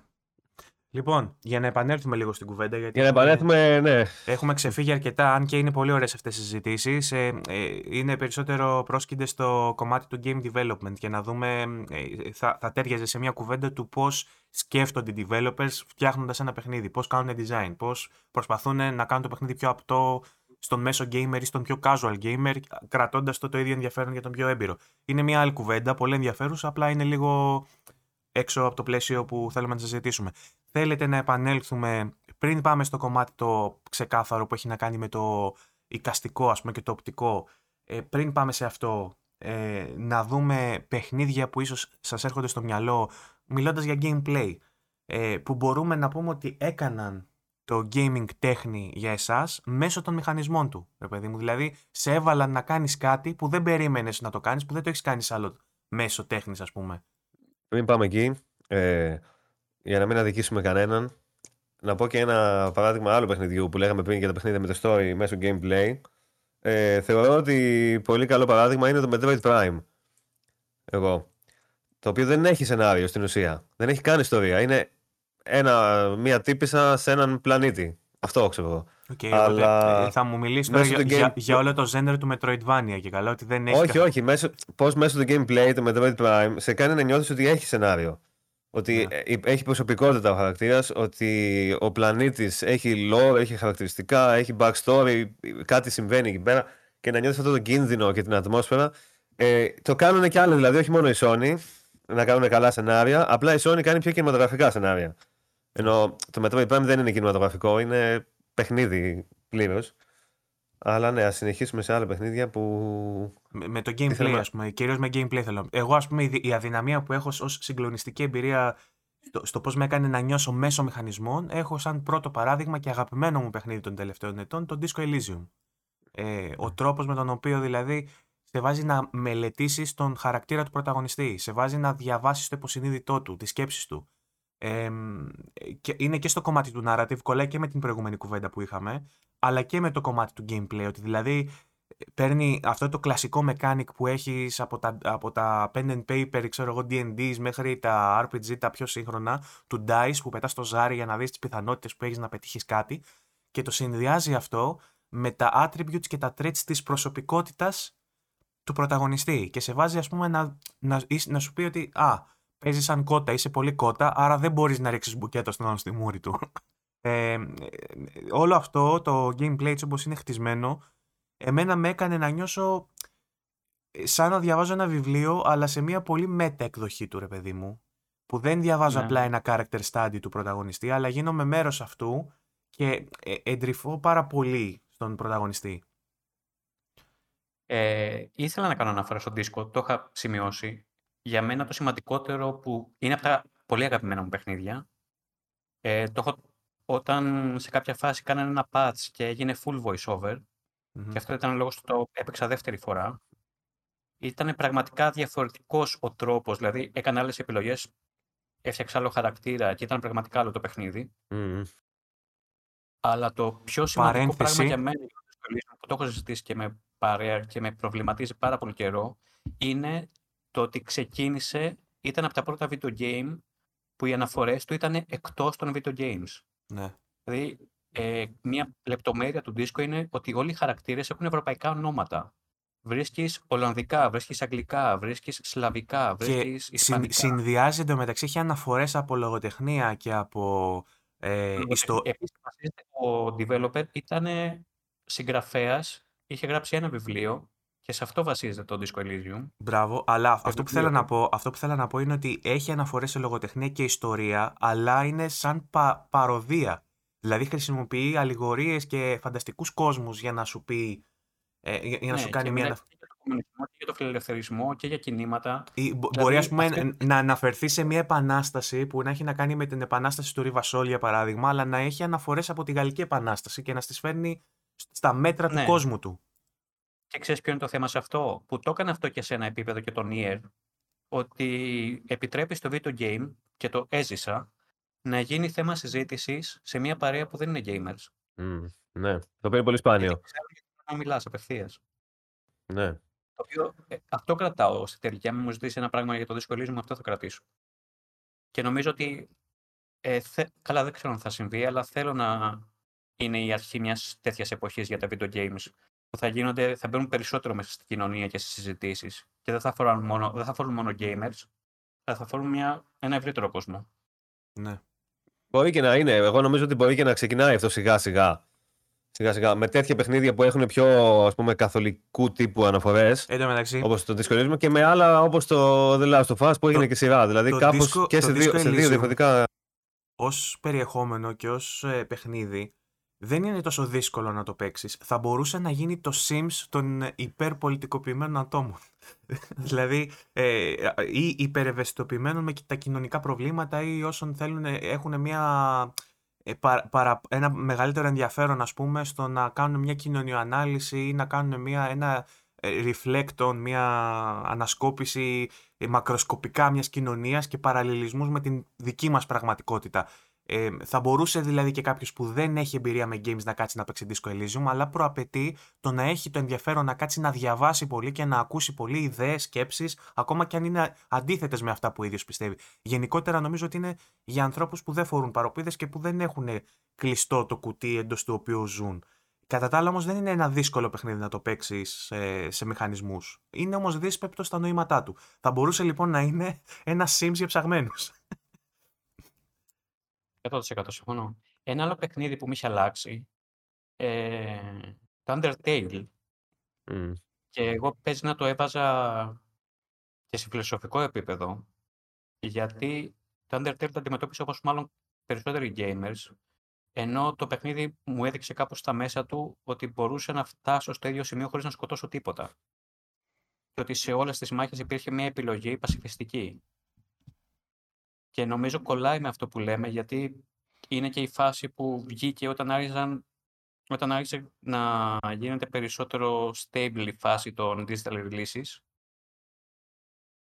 και άρχισε να μειώνεται και τα αποστολίδια.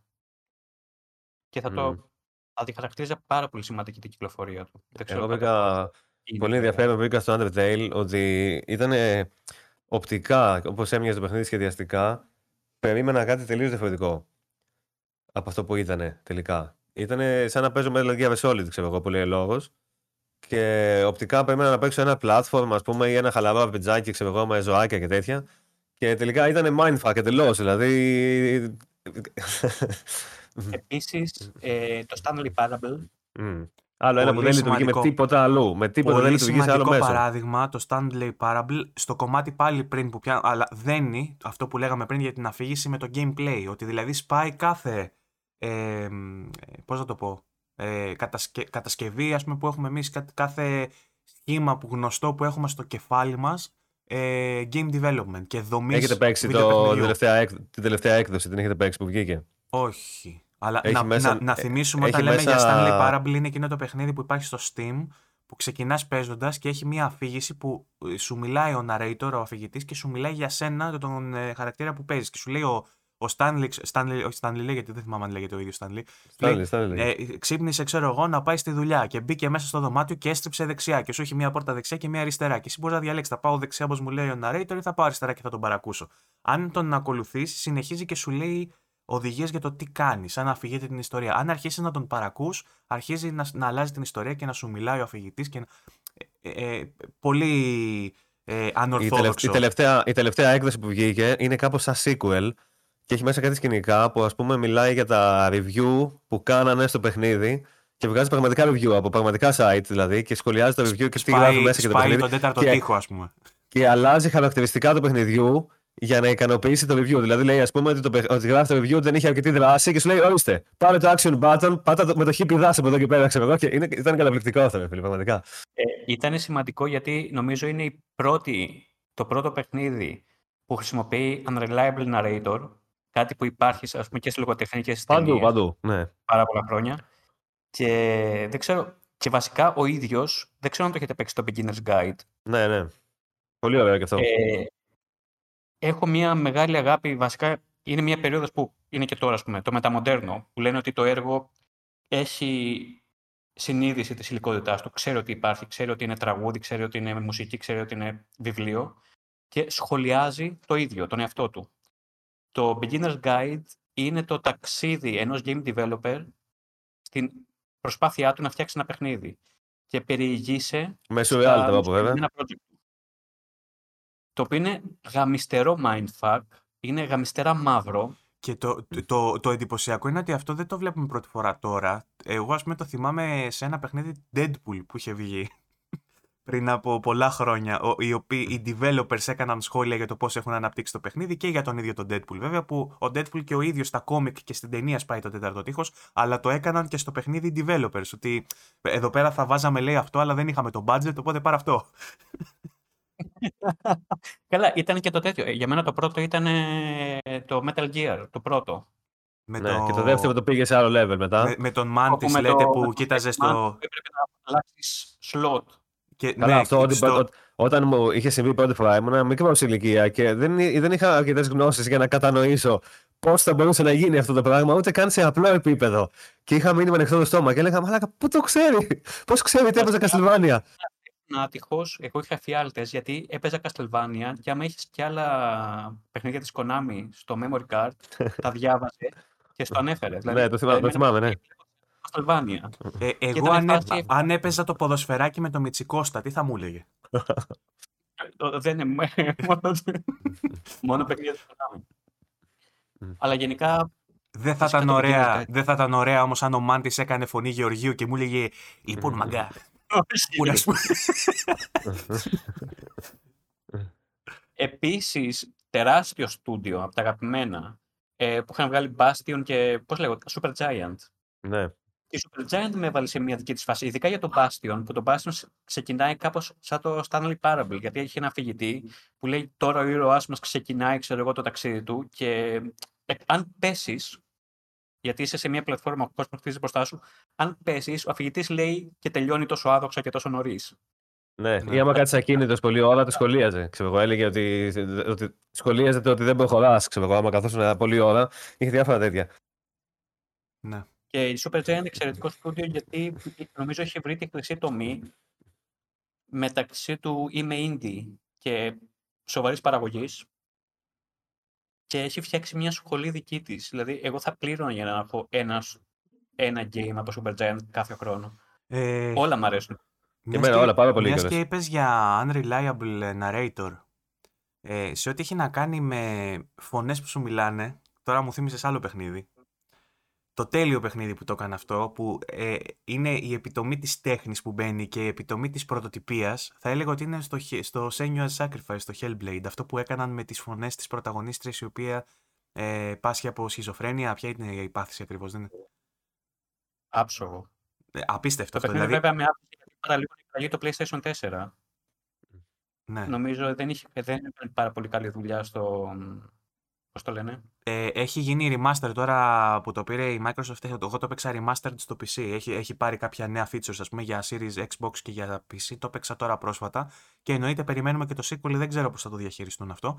Αλλά ε, αυτό που ήθελα να σταθώ είναι αυτό το κομμάτι με το, ε, με, με το μέρος της ψυχικής υγείας που έχει και στην αρχή, ξέρω εγώ, τις προειδοποιήσεις και τα λοιπά και σου λέει ότι ε, η πρωταγωνίστρια πάσχει από την συγκεκριμένη ψυχική ασθένεια ε, και παίξει το με ακουστικά, αλλά πρόσεχε κιόλας μην το πάρεις και πολύ στα σοβαρά γιατί μπορεί να φλιπάρεις και εσύ και όντως αυτό το πράγμα με έκανε να νιώσω πάρα πολύ άσχημα πρακτικά, αλλά μου, μου, μου πυροδότησε αισθήματα που είναι και η ουσία νομίζω των τεχνών και όλων των μέσων τέχνης ας πούμε και του ναι. gaming ναι. κατ' επέκταση. Οπότε το ότι με έκανε να νιώσω τόσο σκατένια, αυτό που άκουγα την κοπέλα να τρελαίνεται, να, να αυτοακυρώνεται και να ακούει τις δεύτερες σκέψεις και τις τρίτες σκέψεις που μπορεί να έχει, εμένα με ξετρέλανε. Θεωρώ ότι είναι ένα δείγμα τέχνης εντός του gaming ξεκάθαρο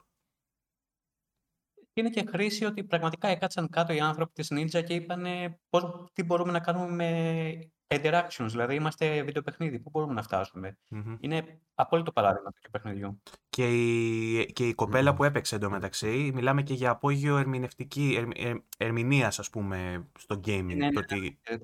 Είχε πάρει και βραβείο, ε. Τι, τι? Είχε πάρει και βραβείο. Ναι, ναι, ναι. Αλλήμον. Και αυτή μάλιστα δεν, δεν ήταν ηθοποιός αυτή που έπαιξε. Αυτή είχε άλλο ρόλο στην, στην εταιρεία. Η ιστορία ήταν λίγο περίεργη. Ήταν μόνο για το σκανάρισμα. Mm. Αλλά τελικά έπρεπε να τη χρησιμοποιήσουμε. Ήταν, λέει, αυτή κάποια άλλη δουλειά έκανε στην εταιρεία. Σε φάση στο, στον ήχο, ναι, ξέρω ναι, κάτι ναι. τέτοιο, ναι. Ε, Τρελό αυτό δηλαδή. Ε, ε, ε, Επίσης, ε, άλλη δουλειά έκανε αυτή που δίνει το πρόσωπο στην Άμπη στο The Last of Us Part 2. Ένα αυτό άσχετο, αλλά και το άλλο που βέβαια τη φωνή την δίνει η Ashley, πώς λέγεται η τύπησα η άλλη, στην Άμπη.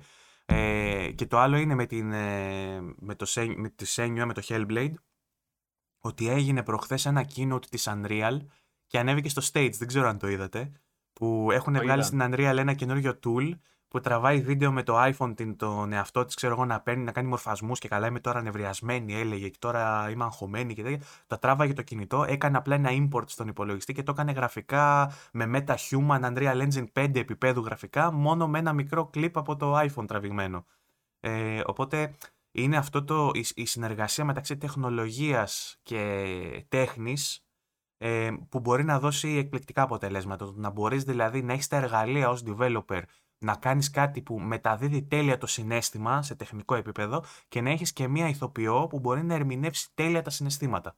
Πάνω σε αυτό που λες τώρα, ε, να, πούμε, να πω και κάτι άλλο, ναι, ότι πραγματικά ε, και αυτό καμιά φορά είναι πρόβλημα γιατί ε, μια μικρή εταιρεία, ας πούμε, με μικρό budget, με λίγα άτομα, μπορεί να έχει ε, de facto μειονέκτημα εκεί πέρα. Μπορεί δηλαδή, να έχει καλούς ηθοποιούς και να μην έχει τα ναι, μέσα ναι, για να... Ας πούμε, για παράδειγμα, έπαιζα τώρα το Forgotten City, παίζω τώρα, το οποίο είναι πολύ ωραίο, αλλά υπάρχουν πράγματα τα οποία θα ήταν βελτιωμένα, θα ήταν καλύτερο το παιχνίδι, μόνο και μόνο αν είχε, καλύτερα τεχνολογικά, αν είχε πρόσβαση σε καλύτερα τεχνολογικά μέσα. Δηλαδή, βλέπεις να σου μιλάει ο χαρακτήρας και ξέρω εγώ, είναι στην ίδια στάση συνέχεια ακίνητος ε, δεν έχει αρκετά animation στο πρόσωπο, ενώ αν είχε αρκετά animation στο πρόσωπο θα ήταν το αποτέλεσμα ε, αναβαθμισμένο όσον αφορά το πώς αφηγείται το σενάριό του με καλύτερες ερμηνείε ποιόν και τέτοια. Υπάρχουν όμως και παραδείγματα. Συγγνώμη. Υπάρχουν και παραδείγματα που δεν έχει τα μέσα μια εταιρεία, όμως είναι τόσο μεγάλο το ταλέντο ε, κάποιων μελών της ε, ομάδας ανάπτυξης και των ερμηνευτών που κάπως έρχεται σε ισορροπία. Μπορώ να σκεφτώ δηλαδή visual novels ή στατικό, στατικού art παιχνίδια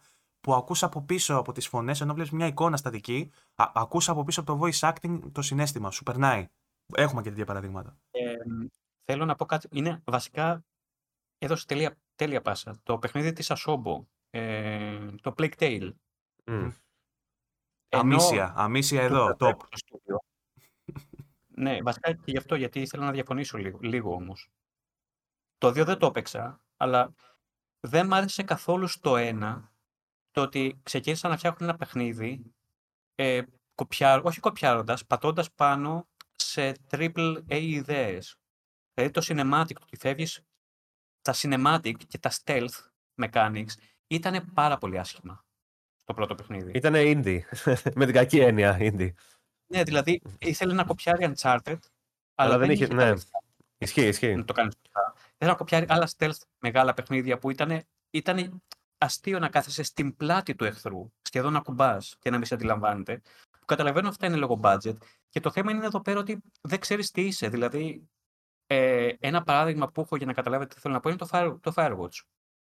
Το Firewatch δεν είχε budget. Χρησιμοποίησε δύο φωνές. Δεν είχε καθόλου gameplay μέσα. αλλά δεν μπορώ να συγκρίνω. Το... Βασικά η ανυπομονησία να φτάσω στο τέλος να γνωρίσω την υφιστάμενό μου, που μάλλον εγώ είχα πιστεί ότι θα την ερωτευτώ και θα ζήσουμε μια χαρά μαζί και τελικά δεν υπάρχει, ήταν γαμάτο το πώς το χτίσανε, φτιάξανε αυτή την πεποίθηση ότι εγώ θα... Και μετά μου τι πήραν κάτω από τα πόδια, μου τράβηξαν το χάλι. Και αυτό γέννησε μια σχολή παιχνιδιών βέβαια με υψηλό ε, το, μάλλον με εστίαση στο κομμάτι της αφήγησης ε, και με πρωταρχικό ρόλο, ε, τα walking sims. Δηλαδή, όπως εσύ είπες για το... Δεν μ' αρέσει ναι, ε, ναι, ναι, ναι, ναι. Απλά έτσι τα, λέω, υπάρχει... έτσι τα λέω πολύ ο κόσμο. Απλά θέλω να φέρω στη συζήτηση, Ωστόσο... όπως είπες στο Firewatch, να σου πω και για το Everybody's Gone to the Rapture, που για μένα είναι από τα top ε, σε εξιστόρηση παιχνίδια, όπως και το What Remains of Edith Finch. Το Edith, Finch, το Edith Finch είχε μία από τις καλύτερες ε, σκηνές που έχω δει σε βιντεοπαιχνίδι, κατά τη γνώμη μου. Εκεί που ήσουν με τα ψάρια, με που καθάριζε τα ψάρια. βασιλιά. Αυτό ήταν κατα, καταπληκτικό, ρε φίλε. δεν υπήρχε αυτό το πράγμα. Καταπληκτικό. Και ήταν πάλι ένα παράδειγμα πώς χρησιμοποιείς μηχανισμούς μέσα στο παιχνίδι. Γιατί ε, χρησιμοποιούσες τα χέρια του χαρακτήρα. Το θέμα με το Firewatch που το ανέφερε είναι ότι αντιλαμβάνεσαι ποια είναι τα τυφό σου, ποια είναι τα μειονεκτήματά σου και τα κρύβεις με έξυπνο τρόπο. Δηλαδή ναι, το ότι το voice over, το ότι μπορούμε να κάνουμε μόνο voice over, το βάλανε μέσα σε δύο walkie-talkie. Mm. Ήταν εξαιρετικό. Mm. Όσο από φαίνεται. Ναι, ναι, απλά εντάξει, πολλές φορές υπάρχουν παιχνίδια που έχουν ε, μια φιλοδοξία, ας πούμε, και έχουν γράψει με τέτοιο τρόπο το σενάριό τους που δεν βρίσκουν τρόπους ε, να περάσουν αυτά τα εμπόδια με πιο έξυπνες μεθόδους, ας πούμε, και αναγκάζονται να δουλέψουν με αυτά που έχουν και να βλέπεις ένα ξύλινο animation και τέτοια, να καταλαβαίνεις ότι αυτό που παίζεις είναι πολύ ωραίο και το σενάριο είναι πολύ ωραίο και τέτοια, αλλά ο τρόπος που μεταδίδεται να είναι λίγο low budget, ας πούμε, και να μειώνεται τελικά, για παράδειγμα, στο Disco Elysium, όσο ωραίο και αν ήταν στην πρώτη μορφή του, όταν βάλανε φωνή ήταν καλύτερο. Ναι. Ήταν, ναι, καλύτερο. Ναι. ήταν καλύτερο. Αλλά... Ήταν καλύτερο αντικειμενικά δηλαδή. Αλλά δεν σε προβλημάτιζε γιατί. Στο συγκεκριμένο, όχι, όχι. Στο συγκεκριμένο δεν σε προβληματίζει, ναι. Δεν θέλω να πω ότι είχα πρόβλημα στην πρώτη μορφή, αλλά όπως αυτό έγινε καλύτερο σε άλλα παιχνίδια που έχει animations, ας πούμε. Και τα animations δεν είναι αρκετά σύγχρονα τεχνολογικά. Ε, μειώνεται λίγο το, πόσο επιδραστικό είναι αυτό το πράγμα μέσα σου, ας πούμε. Άλλο να βλέπεις το Last of Us πώς κινούνται τα πρόσωπα, ξέρω εγώ, ή στο Hellblade. Άλλο να βλέπεις ένα indie παιχνίδι που έχουν τρεις κινήσεις στα πρόσωπά τους, χαμαγελάνε, ξέρω εγώ, μένουν σκύθρα και τέτοια. Ναι. Πάντως για λοιπόν. μένα δεν είναι μειονέκτημα αυτό που θέλεις. Για μένα όλα αυτά είναι ένα ένας λόγος να αγοράσει το παιχνίδι, να χαρείς, να παίξεις. Απλά από ένα σημείο και έπειτα σταματήσεις να τα παρατηρείς. Δηλαδή δεν μπορώ να, να θυμηθώ. Πρώτα απ' όλα, καλά γραφικά θα έχουμε σε κάθε γενιά. Αυτό θα ναι, ακούγεται ναι. πάντα. Ποτέ. Καλό gameplay δεν θα έχουμε σε κάθε γενιά. Μπορεί να αργήσει η καλή αφήγηση. Θέλω να πω ότι εννοείται ότι δίνουμε. Δεν είναι στοιχείο όμως. Δεν είναι στοιχείο της γενιάς. Είναι περισσότερο η... τα ρεύματα και οι τάσεις. Αλλά κάπως ε, παράλληλα. Δηλαδή θα έρθει, περιμένουμε το επόμενο παιχνίδι που θα είναι καλύτερο από το προηγούμενο στα γραφικά. Ναι. Πάντα. Για παράδειγμα, δεν σημαίνει ότι στη, στην προηγούμενη γενιά είχαμε το, το Breath of the Wild που είπαμε ότι έκανε μια επανάσταση στο gameplay. Τώρα, ας πούμε, σε, στην τρέχουσα γενιά, περιμένουμε, είναι νωρίς βέβαια ακόμα, αλλά περιμένουμε να δούμε πάλι το overhaul, να δούμε το κάτι παραπάνω. Αλλά δεν, δεν μπορώ να σκεφτώ μια γενιά που... Δεν, συγγνώμη, ε, κάνει και διακοπές, δεν σε ακούω, θα μου πεις τώρα, αλλά δεν μπορώ να σκεφτώ μια γενιά, ήθελα να πω, που να μην έχει παράδειγμα ότι έχει δώσει παιχνίδι με τέλειο gameplay που πάει μπροστά το gameplay Α, δεν ξέρω. Εγώ με, μετά το Last of Us, το επόμενο για μένα ήταν το Breath of the Wild. Δεν ξέρω τι συνέβη μεταξύ των δύο. Αν είχαμε κάποια τεράστια κυκλοφορία. Η ίδια γενιά είναι όμως. Ε, η επόμενη βασικά. PS3 με Switch, ξέρω εγώ. Ναι, αλλά πόσες... Πόσα παιχνίδια είχαμε που είπαμε τα καλύτερα γραφικά; Όλα τις... Αυτό γίνεται πολύ πιο, πολύ πιο συχνά. Όλα τη Naughty Dog. πολύ πιο συχνά γίνεται αυτό, εντάξει. πολύ πιο συχνά βλέπεις ένα παιχνίδι που λες ότι ε, τεχνολογικά είναι το πιο εντυπωσιακό πρόγραμμα που έχεις δει παρά όσον αφορά τις ιδέες που έχεις στο gameplay ή στην αφήγηση. Αυτό είναι κάτι πιο σπάνιο, είναι η αλήθεια. Εντάξει, εγώ πάντως δεν θέλω να είμαι πεσημιστής. Έχω, έχω πει πολλές φορές wow για διαφορετικούς λόγους. Α πούμε, σεναριακά είπα πολύ πρόσφατα το 17 ας πούμε, με το Disco Elysium. Που είπα wow, πω, πω τι κάνανε. Ε, είπα με το The Last of Us Part 2 και σε γραφικά και σε gameplay, γιατί εγώ το φωνάζω και το στηρίζω ότι σε gameplay το The Last of Us Part 2 είναι top of the top. Πολλοί λένε ότι δεν είναι gameplay, ε, ναι, ναι, ναι. διαφωνώ κάθετα. Ναι. Ε, έχω δει παραδείγματα. Σε παλιότερες γενιές είχαμε το Breath of the Wild που συμφωνώ, ε, το overhaul που έγινε με το GTA το 5, αυτό, η εναλλαγή μεταξύ χαρακτήρων και τα στοιχεία του sandbox και το πώς δένει μια πόλη μεταξύ της, ε, είναι ένα παράδειγμα το GTA πετυχεσιάς και αυτό φαίνεται ε, ε, και από το, τη διάρκεια που έχεις στο χρόνο, άσχετα με τα πόσα ports και τα πόσα remasters έχει. Αυτά συμβαίνουν επειδή είναι πραγματικά πολύ καλό παιχνίδι και μπορεί να το υποστηρίξει. Διαφορετικά, όλα τα παιχνίδια θα κάνανε το support. Δεν κάνουν όλα τα παιχνίδια γιατί δεν είναι όλα τόσο καλά. Ε, οπότε, εγώ πιστεύω ότι κάθε γενιά έχει δείγματα. Δεν είμαι τόσο απογοητευμένος ότι δεν βλέπουμε σε αυτή τη γενιά ή ότι κάποια γενιά θα δούμε βελτίωση στα γραφικά και δεν θα δούμε gameplay. Πιστεύω ότι πάντα θα υπάρχει. Απλά μπορεί να μην είναι στον βαθμό τον ικανοποιητικό του να σου κάνει μια προσωπική επανάσταση και να πεις πω από αυτό ρε παιδί μου δεν το έχω ξαναδεί.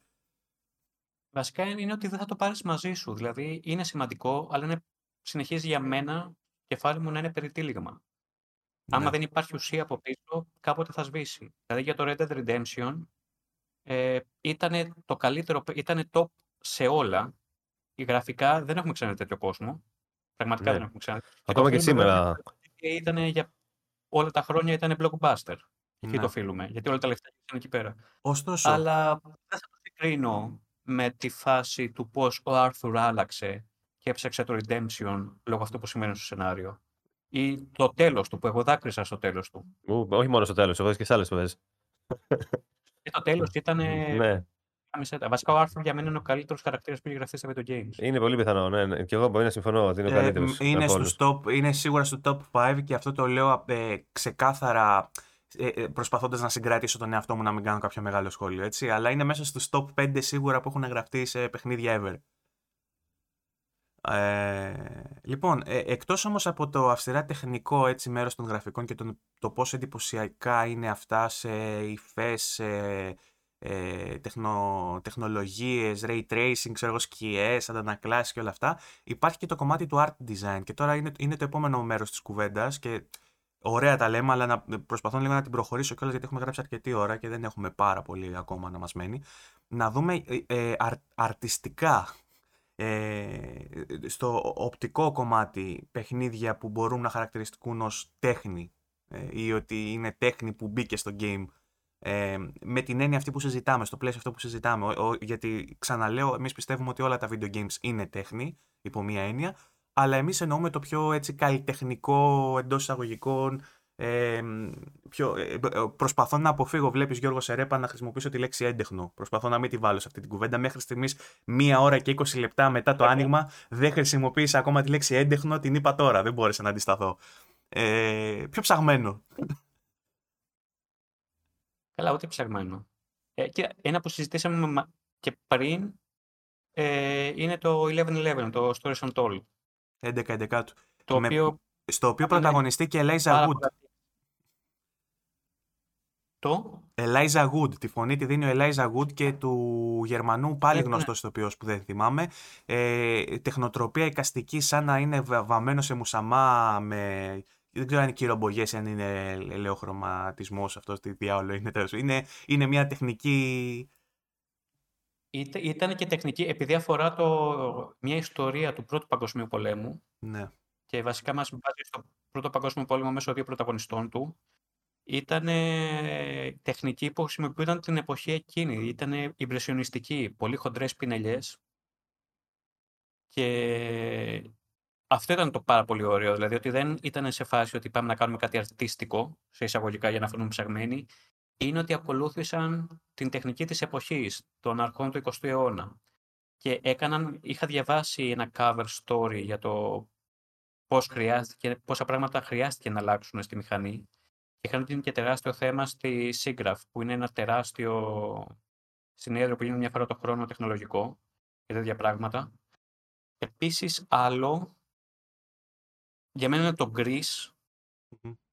Καλά, ναι. Βασικά δεν το Greece, το Limbo έφτιαξε τη σχολή του. Ε, ένα νέο είδος. Δηλαδή δεν θυμάμαι πόσα, πόσες φορές κοπιαρίστηκε το στυλ το, Το Limbo ήταν μαζί με το Fez και το Braid που επίσης έχει πολύ χαρακτηριστικό art ας πούμε το Braid αν θυμάστε. Μαζί με το Fez είναι τα τρία indies που ξεκίνησαν τα πάντα. Ε, σε ό,τι έχει να κάνει με το... Το Braid ξεκίνησε τα indie. Ναι, Δηλαδή, μαζί, ο- αυτό ας- λέω. Μαζί όλο- με Fez και Limbo ήταν τα πρώτα τρία που έκαναν το μεγαλύτερο impact. Πόσες φορές έχουμε παίξει παιχνίδι και λέμε είναι σαν το Limbo. Πόσες φορές πραγματικά. Ναι. Και επίσης Ναι. το Limbo ήταν κάτι πάρα πολύ αστείο. Τουλάχιστον εντάξει, για το χιούμορ μου είναι πάρα πολύ αστείο. Το ότι είχε κάτι, με το που ξεκινούσες, είχε κάτι κρυφό στα αριστερά. ναι. Το οποίο εντάξει είναι τε- αναφορά στο Super Mario, όλοι το καταλαβαίνουν. Μμμ. ναι. Ε, για, το, που είπε για τον Blow δεν είπα τίποτα. ε. Κρίμα. Μμμ. Για ποιο; Ε, ό,τι- κι εγώ ε, πάρα πολλά έχω που δεν, που δεν είπα, αλλά ό,τι προλάβαμε, εντάξει. Ε, Limbo εντωμεταξύ, πρόγονος του Little Nightmares, έτσι. Σχ- Και άλλη σχολεία εκεί πέρα που και στο κομμάτι το αφηγηματικό και στο κομμάτι του ύφους και στο κομμάτι του, του artistic, σε όλα είναι- μπορούμε να πούμε ότι είναι ένα πολύ καλλιτεχνικό παιχνίδι και το Little Nightmares. Που πατάει βασικά, στη, όχι στην ιδέα ας πούμε ότι είναι το Limbo και δεν υπάρχει τίποτα άλλο, πριν το Limbo υπήρχαν άλλα side-scroller platformer. Απλά αυτό το, με, με- με το artistic έτσι στο οπτικό του και το, την ιστορία της σκοτεινή και τα λοιπά, το Limbo είναι αυτό που το εγκαθίδρυσε, ας πούμε, το, ε- το, ε- το έθεσε ως βάση σε, σε ό,τι ακολούθησε. Επίσης το Limbo θέλω να σου πω ότι είναι μια- ένα, παρα- ένα παιχνίδι που το έχουν αναφέρει πολύ στην ερώτηση που έχω κάνει στο DJ24 Gaming Community. Θα πάμε και σε αυτά. Έχουμε αρκετά μεγάλη συμμετοχή. Με παιχνίδια που ρώτησα εγώ ποια θεωρείτε ότι είναι artistic παιχνίδια. Ποια είναι τα αγαπημένα σας artistic παιχνίδια. Το Gris και το Limbo το έχουν αναφέρει πάρα πολύ. Θέλω να σας πω.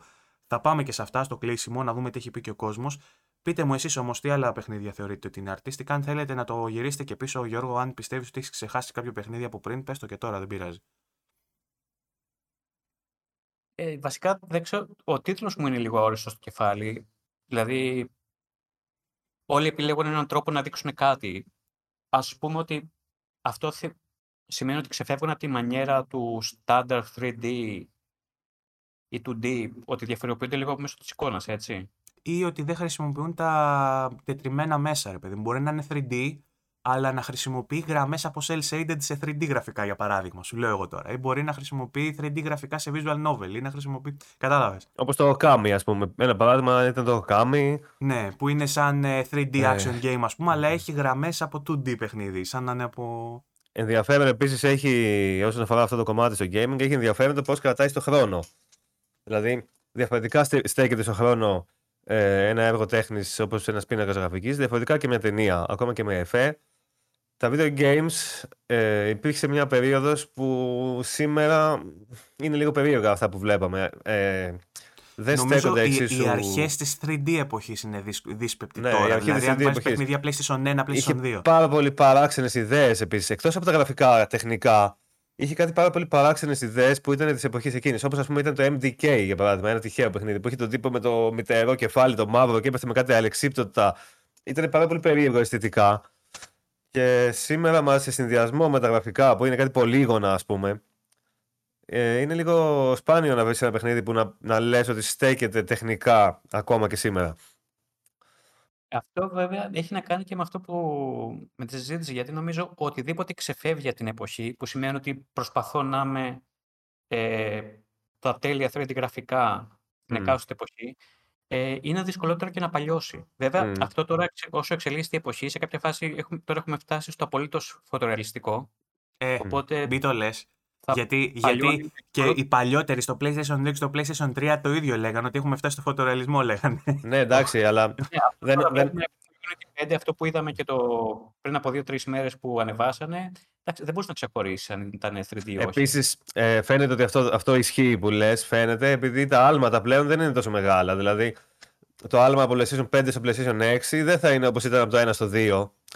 Γιατί τότε τα πολύγωνα, ας πούμε, βελτιώθηκαν ε, πάρα Είναι- πολύ γρήγορα και σε μεγάλο βαθμό. είναι, είναι πολύ βαριές δηλώσεις αυτές για να τις κάνεις. Εγώ δεν παίρνω μέρος σε αυτό, να ξέρεις. Γιατί, Εγώ μπορεί- παίρνω μέρος, μπορεί εγώ, τώρα- εγώ λέω ότι δεν θα φτάσουμε.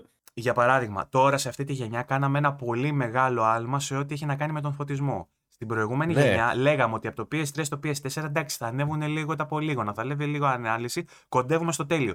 Σκέψου όμως ότι τότε δεν υπήρχε στη ζωή σου ούτε το ray tracing ούτε το global illumination. Τώρα δηλαδή βλέπεις τι διαφορά Περίμενε όμως, μπορεί ρε να φίλε, κάνει το, περίμενε. το φως που είναι από πίσω του.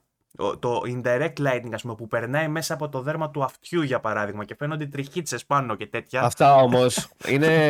έχω- ε, ε, ε, ε, εντοπίζονται πιο πολλέ λεπτομέρειες. Θέλω να πω, δεν θα τύχει, ας πούμε, νομίζω ένα σημερινό παιχνίδι επίπεδου The Last of Us 2 για παράδειγμα να φαίνεται κάποτε ε, σαν το Final Fantasy 7 στο PlayStation 1 για παράδειγμα. Ναι, εντάξει, το Final Fantasy Δεν, βέβαια... δεν, νομ- δεν νομίζω. Δεν θα φτάσουμε να λέμε ότι να βλέπουμε το παιχνίδι, το Last of Us 2 να το βλέπουμε όπως βλέπουμε σήμερα το Final Fantasy 7 του PlayStation 1. Να γίνει τόσο μεγάλο το άλμα ε, του τεχνικού σκέλους που να μας φαίνεται το Last of Us 2 έτσι, ας πούμε. Δεν νομίζω θα γίνει αυτό γιατί πλέον έχουμε φτάσει σε ένα επίπεδο. Αυτό που λέει ο Βασίλης, ε, το, το Last of Us έχει φάει δύο remasters. Ένα. Μμ. Ναι. Ε, και ίδια, ίδια χρονιά με το Braid. Το Braid, επειδή έπαιξα πρόσφατα ξανά, μου φαινόταν ακριβώς το ίδιο με τότε. Δεν Ναι. είχε κάποια διαφορά. Και αυτό είναι το επιχείρημα. Ναι. Ότι άμα δεν ακολουθείς, άμα ακολουθείς μια δική σου οπτική, έχεις ένα δικό σου στυλ, είναι πολύ δύσκολο να παλιώσεις. Ένα καλό Όπως και το- παράδειγμα, ας πούμε, είναι το... Boy. Ποιο; Super Meat Boy. Ναι, ναι, ναι, ισχύει. Δεν παλιώνει ποτέ. Τέλος πάντων, Νομίζω ε, είναι ένα νομίζω ότι- παιχνίδι που το έχω πάντα εγκατεστημένο και παίζω μια στο τόσο λίγο. Τόσα χρόνια είναι ακριβώς η ίδια η αίσθηση. Σαν να βγει και σήμερα φαίνεται, ναι. Ε, Νομίζω ότι αυτό που μπορούμε να πούμε ως γενική ιδέα ας πούμε, είναι ότι ε, τα παιχνίδια που προσπαθούν να πούν ότι έχουν ρεαλιστικά γραφικά, αυτά είναι dated και παλιώνουν. Όσα δεν ακολουθούν την οδό του ρεαλισμού και πάνε σε πιο καλλιτεχ- με μια πιο καλλιτεχνική προσέγγιση, ας πούμε, με το δικό τους art style, το αποκλειστικό δικό τους art style, δεν έχουν αυτό το πρόβλημα. Είναι ε, χωρίς ημερομηνία λήξης, όπως είπατε. Όχι πάντα, αλλά ναι, γενικά ναι. Γενικά ισχύει. Οκ. Άλλο παιχνίδι που έχετε Επίσης, έτσι; το... Ίδιου δημιουργού με το τέτοιο ήταν το Binding of Isaac. Ναι. Ναι. Και αυτό είναι αρκετά έτσι iconic θα έλεγα. Ε, Ε, Και εγώ έχει θα και- έβαζα έχει το, και το αυτό- Journey σίγουρα μέσα σε αυτή, σε αυτή την κατηγορία, το Journey. Και θα το έβαζα το Journey και στην προηγούμενη κατηγορία που λέγαμε για την αφήγηση. ναι. Γιατί το Journey είχε καταφέρει να μεταδώσει συναισθήματα και να σου πει μια ιστορία μόνο μέσω του gameplay, ας πούμε. μμμ, Και τη- του εικαστικού τμήματος. οκ. Ε, το Journey το έχουν πει και πολύ στο community. Το έχουν βάλει και ως πρόταση στο community.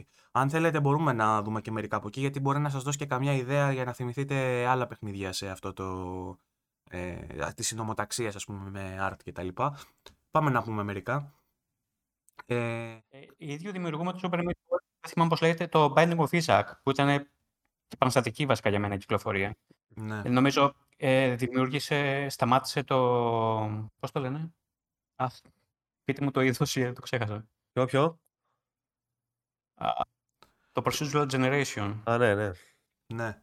Το Λοιπόν- roguelike. Το roguelike νομίζω σταμάτησε να είναι νης μετά το Binding of Isaac. Ή τουλάχιστον εγώ άρχισα να βλέπω πολύ περισσότερο κόσμο να παίζει. Ναι, όχι και εγώ το ίδιο. Είχα και εγώ γνωστούς που δεν είχαν, δεν είχαν ασχοληθεί ποτέ στη ζωή του με αυτό το είδος και είχαν καεί με αυτό το παιχνίδι. Είχαν στάξει πάνω στην οθόνη. Ναι. Και Λοιπόν, στην ίδια συνομοταξία. Ε, Πώς λέγεται, Hollow Knight. ναι, όντως. ναι. Που, Που θύμισε είναι και λίγο Limbo. Λίγο τύπου Soul- Αλλά Souls, ήταν- li- Souls-like μαζί με Metroidvania, ξέρεις, είναι λίγο... Ναι. Λοιπόν, Εγώ σε όλη αυτή την κάποια κατα- πράγματα- Το είναι. Αν είδα ότι έχει άλλο τόσο, γιατί άνοιξε ένα διπλάσιο, ε, Ναι. διπλασιάστηκε ο χάρτης, το παράτησα. να σας πω λοιπόν μερικά από αυτά που έχει πει ο κόσμος. Ε, Ναι. George Caub έχει πει ε, The Journey. Το είπατε κι εσείς. Ε, για artistic παιχνίδι το εξηγήσατε κιόλας γιατί. Ο Δημοσθένης ο Πίτας λέει Concrete Genie.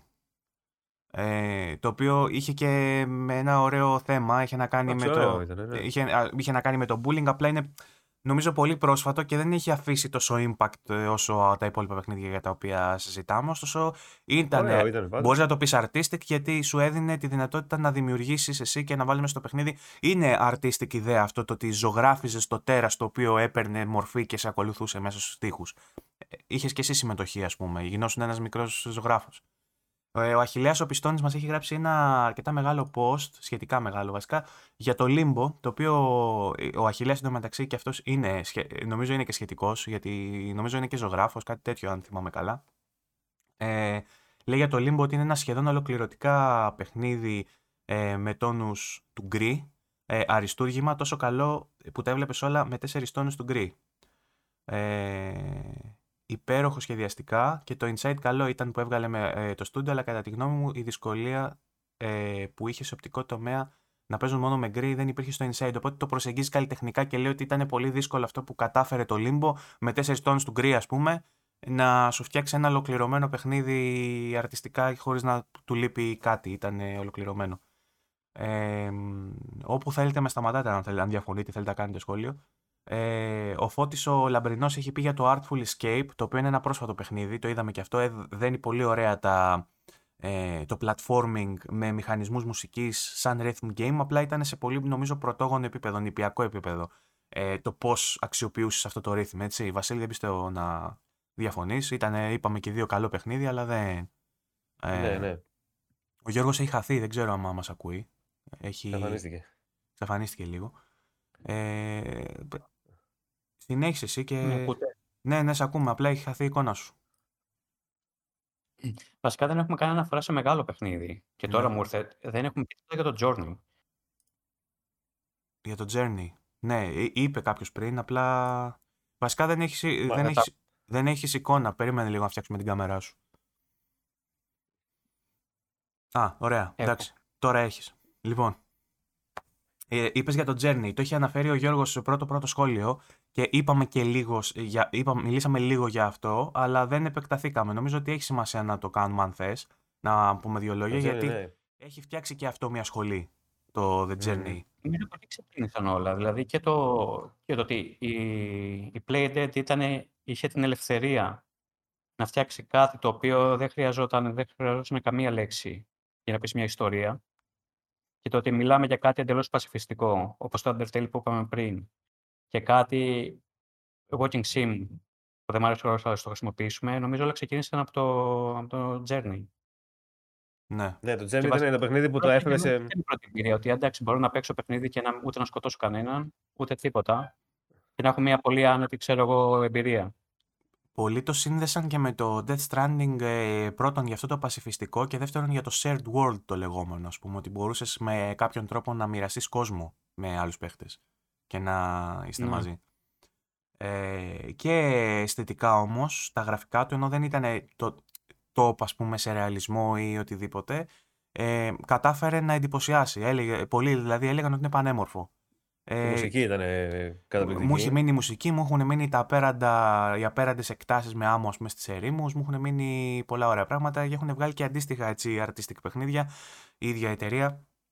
Βασικά δεν ξέρω αν ήταν η ίδια, θυμάμαι ότι μπε- έμπαινε σε ένα bundle με το άλλο με τα λουλούδια, flower πώς λεγότανε. Η ίδια, η ίδια ήταν. η ίδια. Ε, κάνα δύο παιχνίδια ακόμα έχει βγάλει. Μμ. Ε, ναι. Γιώργο, κάτι άλλο για το Journey που θυμάσαι; Και αυτά βασικά, αλλά εντάξει, ήταν επανάσταση μωρέ. Ναι. Και είναι και, και, και σε αυτά. Δηλαδή από τότε άρχισαν, αρχίσαμε να μιλάμε και για artistic παιχνίδια και για διαφορετικό art style και art direction και όλα αυτά. Ναι, ήταν και γιατί- τεράστιο ρίσκο έτσι. ναι. Βγήκε στο PlayStation κιόλας. Ήταν πιο. Δεν ήταν κλασικά. Στα PC ένα μικρό παιχνιδάκι που δεν το βλέπει άνθρωπος. Ήταν και έτοιμη η κοινωνία των gamer, τουλάχιστον έτσι πιστεύαμε τότε, ότι δεν ήμασταν έτοιμοι για κάτι τέτοιο. Δεν υπήρχαν και πολλά παραδείγματα. Μμμ. Και όλα αυτά, και όλα αυτά στρώσαν το χάλι για τίτλους που έχουμε αναφέρει τώρα. ναι. Αυτά με το Journey. Να γυρίσω στον κόσμο λίγο, να δούμε τι άλλο έχει πει. Ε, The Artful Escape το είπαμε. Λοιπόν, Αντώνης Χοχλάκης λέει για οτιδήποτε από Fumito Ueda με αποκορύφωμα το The Last Guardian. Ωραία και αυτά τα παιχνίδια τα οποία δεν τα αναφέραμε. Ε, και το άλλο με το, πώς λέγεται, το Shadow of the Colossus. Και αυτό πολλοί Ναι. το βάζουν σε λίστες με πολύ ε, καλλιτεχνικά έτσι, παιχνίδια. Η καλλιτεχνική διεύθυνση λέει στα παιχνίδια του αρχηγού, εννοώντα τον Φουμίτο, ε, είναι, ότι είναι ό,τι πλησιέστερο έχω δει στη μεταφορά της παραμυθένιας αίσθησης στο μέσο. Άλλο ένα τέτοιο παιχνίδι είναι το Okami, απίστευτο art direction που το καθιστά ένα από τα διαχρονικότερα Εγώ. παιχνίδια που έχω παίξει. Κάποιος, κάποιος Επίσης πήγαινε- το, ναι. το Shadow of Colossus που ανέφερε ε, ήταν τεράστιο γιατί ήταν το πρώτο που ε, μπορεί να σκότωνες τους κολοσσούς αλλά είχε κάτι ποιητικό, κάτι λυρικό μέσα. Δεν ήταν ένας θάνατος. Δεν ήταν, κυκλοφόρησε και ένα meme πριν από χρόνια που λέγει ότι στο Master Hunter σκοτώνεις πέντε τέρατα και, όχι, σκότωσε πέντε τέρατα να φτιάξει ένα καπέλο. Ενώ στο Shadow of Colossus είναι σκότωσε αυτό το τεράστιο ποιητικός θάνατος. Ναι. Διαφορά μεταξύ των δύο. Και, και ήταν χωρίς να στο λέει κιόλας. Το Shadow of the Colossus, χωρίς να στο λέει με κάποιον τρόπο ότι παιδιά, κοιτάξτε γιατί είναι ποιητικό αυτό το πράγμα. στο μετέδιδε μόνο μέσω του gameplay και της εικόνας. Χωρίς να βγαίνει κάποιος να γράφει πράγματα και να λέει ότι παιδιά αυτός είναι εκείνο το πράγμα, ο κολοσσός είναι έτσι. Ήταν αυτό που λέμε show don't tell δηλαδή. Ναι. Okay. Ε, και βασικά ότι όσα παιχνίδια έχουμε κάνει αναφορές σήμερα και έχουμε σταθεί έχουν αυτό το κοινό χαρακτηριστικό. Μάλλον. Ναι. Ότι... μόνος σου. Ότι, ότι δηλαδή είναι πιο ποιητικά και όχι τόσο gamified, ας πούμε, στοιχεία arcade. Ότι δεν, δεν σου λένε το γιατί είναι άξια, το βλέπεις. Το νιώθεις, το ζεις. Κατάλαβα, εντάξει, το πιάσα. Ε, κλείνει ο Χοκλάκης, λέει, με ένα σχετικά πρόσφατο indie, το Greece, το οποίο το είπαμε και εμείς νωρίτερα, ε, που είναι ουσιαστικά σαν πίνακας ε, ζωγραφικής. Το, το βλέπεις δηλαδή αυτό το παιχνίδι, είναι έτσι κι αλλιώς εντυπωσιακό. Έχει και στη σχολή του πάρα πολλά άλλα όμως. Δηλαδή, ε, αν και είναι από τα πιο όμορφα, νομίζω ότι υπάρχουν πολλά ίδια. Οπότε ίσως γι' αυτό δεν το βλέπουμε σε λίστες στο Greece πολλές. Ναι, το Greece. Ναι. Το Greece έχει και, έχει και ωραία αφήγηση, γιατί αφηγείται τα πέντε στάδια του, της απώλειας του θανάτου, ναι, ναι, του ναι. θρήνου. Το γράφει κιόλας. Καθηλωτική απεικόνηση της μάχη κατά της κατάθλιψης μέσω της τέχνης. Ναι. Αλλά εντάξει, ναι, από ένα σημείο και έπειτα αυτό το style αρχίζαμε να το βλέπουμε. Mm-hmm. Όπως και άρχισαν να συμβαίνουν πάρα πολλά 2D platforms. Αυτό, ή ναι. side scroll. Δηλαδή, εγώ θυμάμαι τώρα πρόσφατα που έχει στο HOA, έχω παίξει πολλά παιχνίδια που μοιάζουν σε αυτό το art style. Ωστόσο, υπάρχει και αυτό το κομμάτι που λέει ότι απεικονίζει και κάτι συγκεκριμένο αυτά τα πέντε στάδια ας πούμε, τη απώλειας, νομίζω λέγεται, όχι τα πέντε στάδια της... Ένα στάδιο από αυτά είναι της θλίψης. είναι η απώλεια γενικότερα με την άρνηση, με τη διαπραγμάτευση, όλα αυτά. Κάπως λέγεται. Επίσης, ένα γαμάτο παιχνίδι τώρα που ήταν, βασικά ήταν, είχε μια εξαιρετική ιδέα όσον αφορά το art style. Ήταν το Messenger. Πολύ ναι. ωραίο, φίλε, πολύ ωραίο. Ένα side scroller με ένα ninja που έταξε να αναφορά σε πολλά κλασικά arcades mm-hmm. και τέτοια. Αλλά το θέμα είναι ότι σε κάποια φάση κάνεις ένα time travel, ένα time jump και από 8 γίνεται 16 bit. Ναι, ναι. Το οποίο ήταν πάρα πολύ Ωραίο αυτό. Πολύ ωραίο. Πολύ ωραίο. Λοιπόν, ε, Χρήστος Πράγαλος γράφει πάλι για Οκάμι. Πολλοί λένε για το Οκάμι, γιατί ήταν λέει σαν πίνακα ζωγραφικής όταν πρωτοβγήκε. Αυτό και το remake του Prince of Persia. Το remake του Prince το of remake Persia. του; Του Prince of Persia. Το remake. Α. Δεν ξέρω Δεν για ποιο λέει. Το remake. Ένα remake. Μήπως περί... το... Μήπως εννοεί το Sands of Time, σαν να λέμε το remake του παλιού Prince of Persia, δεν ξέρω. Ναι. Τέλος πάντων, ε, υπάρχει και ένα remake που είναι in the making που το έχουν ακυρώσει 45 φορές, αλλά δεν λέει γι' αυτό γιατί δεν έχει βγει ακόμα. Λοιπόν, Yoki Dime. Επίσης, Α, για πες. Ε, ένα παιχνίδι που με σόκαρε γιατί ο δημιουργός του πήρε μια πιο στάνταρ ιδέα που ε, βασικά πήρε το Tetris και ένα παιχνίδι που είναι μόνο interaction και μας το έκανε, μας το παρουσίασε σαν ένα οπτικοακουστικό υπερθέαμα της Q Entertainment, πώς λέγεται ο, ο developer που ήταν στη Sega, Mizoguchi, ναι, Mizoguchi. Okay. Ε, αυτή ήταν τεράστια κυκλοφορία. Ναι. Κυρίως γιατί μου άλλαξε τον τρόπο που είδα το, το Tetris και πήρε βασικά το χειρότερο παιχνίδι γι' αυτό. Άμα σου λέγα διάλεξε ένα ναι, παιχνίδι κάτι οπτικοακουστικό, δεν θα διάλεξε το Tetris. Ναι. Αλλά και αυτό ήταν μια, ένα δείγμα του πώς μπορείς να συμπεριφερθείς σε ένα μέσο και τι ελευθερία σου δίνει το video game να σταθείς και να φτιάξεις κάτι. Λοιπόν, ε, ο Yoki Dime ε, επίσης λέει το Greece, το πιάσαμε ήδη και έχει βάλει και μία λίστα με παιχνίδια που θεωρεί artistic, με τυχαία σειρά, έχει βάλει πάρα πολλά, Limbo, Journey, Child of Light, ε, ε, δικό μου αγαπημένο το Child of Light, ε, από Ubisoft τουλάχιστον, τα αγαπημένα μου παιχνίδια, UbiArt τέλος πάντων, η, η γνωστή φάση με την Ubisoft που πήγε να φτιάξει indie και τα παράτησε. Ε, Cuphead, πολύ ωραίο το Cuphead γιατί κάνει αυτή τη μεταφορά του 50s cartoon ναι. Ε, και είναι και σκληροπυρηνικά έτσι, δύσκολο και σχεδιασμένο με, τα, με τους όρους του παλιού gaming, του arcade, της, ε, του μπλιμπλικιού που σου τρώει τα κέρματα. Ε, οπότε νομίζω ναι, το, Cuphead, το Cuphead δεν το είχα να το πούμε, αλλά τώρα που το ανέφερε μου το θύμισε είναι πάρα πολύ artistic και αυτό και πάρα πολύ σημαντικό. Cult of the Lamb που είναι από τα αγαπημένα του, του Γιώκη μου, το έχει προτείνει να το παίξω πάρα πολλές φορές. Το έχω ξεκινήσει, δεν το έχω τελειώσει. Δεν ξέρω αν το έχετε παίξει εσείς. Ωραία, ωραία, ωραία. Και, ε, και αυτό αρκετά έτσι ε, ενδιαφέρον και πρόσφατο. Braid για το οποίο μιλήσαμε. Pentiment. Τα δύο όρη. Εντάξει. Τα, για τα όρη νομίζω ότι είναι ε, τρανό παράδειγμα από μεριάς Microsoft για πανέμορφο παιχνίδι. Και εξαιρετικό ναι. έτσι Metroidvania, έτσι, από τα καλύτερα δείγματα και Metroidvania. Το δεύτερο ειδικά με τα set pieces που έχει, ε, με, με τα boss fights που σε κυνηγάνε και τέτοια είναι απογείωση, δεν υπάρχει. Και το πρώτο πολύ ωραίο, αλλά το δεύτερο απογειώνεται. Disco Elysium το είπαμε. Επίσης το story το 2 ήταν, ήταν και story, είχε γίνει cover story μεταξύ developers, γιατί ήταν τεράστιο επίτευγμα για τη Unity. Για το ότι καταφέραν και δώσαν τέτοιο αποτέλεσμα χρησιμοποιώντας τη Unity, Ναι, τη μηχανή γραφικών. ναι, ναι, ναι, ισχύει. Πολύ ωραίο παράδειγμα. Μάστορες αυτοί που το φτιάξαν, εννοείται. Ε, Disco Elysium τα έχουμε πει, Darkful Escape το είπαμε, The Unfinished Swan δεν έχουμε πει. Είναι αυτό με τον κύκνο που είναι σαν να πέφτει μελάνι και να ανοίγει η πίστα με μελάνι. Ε, και άλλο ένα τέτοιο είναι με κάτι με, το, με, με memories μέσα, δεν θυμάμαι, που είναι με μια κοπέλα η οποία είναι τυφλή νομίζω και καθώς προχωράει και ακούει πράγματα, ε, είναι σε ένα καμβά λευκό και καθώς ακούει πράγματα γύρω της ε, φτιάχνονται τα γραφικά γύρω της. Ε, είμαι μόνος μου αυτή τη στιγμή και οι δύο μιλάνε σε άλλον. Ωραίο. Ε, τέλος πάντων, ε, επίσης, Ακούω, έχει, ακούω, ακούω. ναι, ναι, όλοι με ακούτε, απλά και οι δύο μιλάτε αλλού. Ξέρεις, ε, κάποιος, έχει μπει, ε, για, για αυτούς που ακούνε από Spotify, έχουν μπει στα δωμάτια και στους δύο κάποιος μέσα και μιλάνε με άλλους και εγώ μιλάω μόνος μου. Μιλάω σε Αχα. εσάς. Κοινό μου, μιλάω Σε σε ακούμε, εσάς. ρε. Σε Λοιπόν, ακούμε. Αφού λοιπόν. ακουστικό είναι. Λοιπόν, ε, επίσης έχουν βάλει το Flower που είναι από τους, ε, για τον Yoki λέμε τώρα, ακόμα για τη λίστα του Yoki Dime μιλάμε. Έχει βάλει το Flower που είναι της ε, συνομοταξίας του Journey από τους ίδιους δημιουργούς. Arise a Simple Story, έχω κάνει preview και review. Είναι με εκείνον τον Γεράκο ε, που είναι σε ένα post-death ας πούμε experience ε, ε, folklore έτσι με ωραία cute γραφικά. Αρκετά ωραίο και το Arise, αν και δεν έχει αφήσει ιστορία, να πούμε την αλήθεια. Death's Door έχει βάλει το οποίο είναι σαν Souls-like ε, με το κοράκι, αυτό με το κοράκι είναι που βλέπεις από πάνω και είναι ένα κοράκι με σπαθί. Πρόσφατο και αυτό πολύ. Τα Unravel έχει βάλει το 1 και το 2 που έχουν και αυτό μια, έχει και αυτό μια πολύ ιδιαίτερη προσέγγιση που είναι με τα κουκλάκια τα φτιαγμένα από μαλλί που χρησιμοποιούν το μαλλί από τα οποία Μμμ. είναι πλεγμένα για να κάνουν platforming. Ε, Unravel 1 και 2 από την EA published και αυτά αρκετά όμορφα παιχνίδια και artistic θα έλεγα. Έχει βάλει το Valiant Hearts The Great War που είναι το πρώτο εκ των δύο. Το δεύτερο βγήκε στο Netflix τώρα. Ε, μπορείτε να το παίξετε μέσω Netflix. Ε, το Valiant Hearts που έχει να κάνει με κάποιον πόλεμο. Νομίζω είναι με τον πρώτο παγκόσμιο. Δεν είμαι όμως και τόσο σίγουρος. Στο πρώτο παγκόσμιο. Ναι.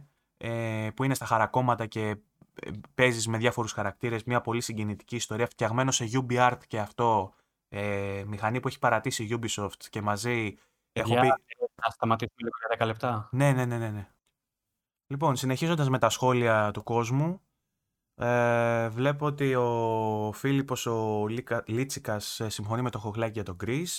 Ε, ο, Δημ- ο Δημοσθένης ο Πίτας γράφει για το Hades, ότι είναι ένα αριστούργημα. Νομίζω συμφωνείς Βασίλη, είναι από τα αγαπημένα σου. Υπενθυμίζω, συνεντευξάρα, συνεντευξάρα Βασίλη Τατσιόπουλου ε, με τον δημιουργό του Hades στο vg24.gr. Μπορείτε να τη βρείτε να τη διαβάσετε. Ε, Περιμένουμε και το δεύτερο. Εγώ λέω φέτος θα έρθει. ναι. Ε, εννοείται το Hades επανάσταση και για το είδος του ε, και έχωσε τον κόσμο πιο βαθιά στα, σε αυτό το roguelike ε, που ήταν, ήταν relevant, απλά έγινε πολύ viral αν θέλετε τώρα με το Hades, οπότε σημαντικό. Ε, Δημήτρης Τσάλας, UbiArt Engine που έλεγα νωρίτερα ότι εγκαταλείφθηκε από τη Ubisoft, ε, αγαπημένο το Child of Light και στον οικοσ- οικαστικό τομέα. Νίκος Δερλός, το πρώτο μου mindfuck ήταν όταν έπαιξα πρώτη φορά το Journey. Ε, μάλιστα, θυμάμαι ότι η indie κουλτούρα ήταν τότε στη γενο... στα γενοφάσκια της και όλη η κοινότητα είχε πάθει ένα σοκ με την ποιότητά του. Δεύτερη φορά νομίζω ήταν ε, ένα εικαστικό σοκ που έπαθα με το remake του Devil May Cry, το DMC, από την Ninja Theory. Και σίγουρα με την αλήξη στη χώρα των θαυμάτων του McGee, Alice Madness Returns κτλ. Αυτό για το Alice Madness ισχύει. Ότι ήταν ένα σοκ τότε που είχε βγει έτσι από την EA το παιχνίδι πριν αρκετά χρόνια.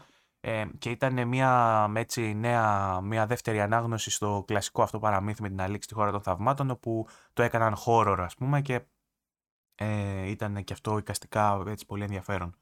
Ο Δάνης ο Γαβριλίδης γράφει Limbo, Okami, Journey, Braid, Killer 7, Grease, Papers, Please. Το Papers, Please, Βασίλη, θα ήθελα σχόλιο από σένα. Please. ναι. Δεν το είπαμε, όντως. Ε, Αλλά ναι, είπαμε το Brandin τέλος πάντων.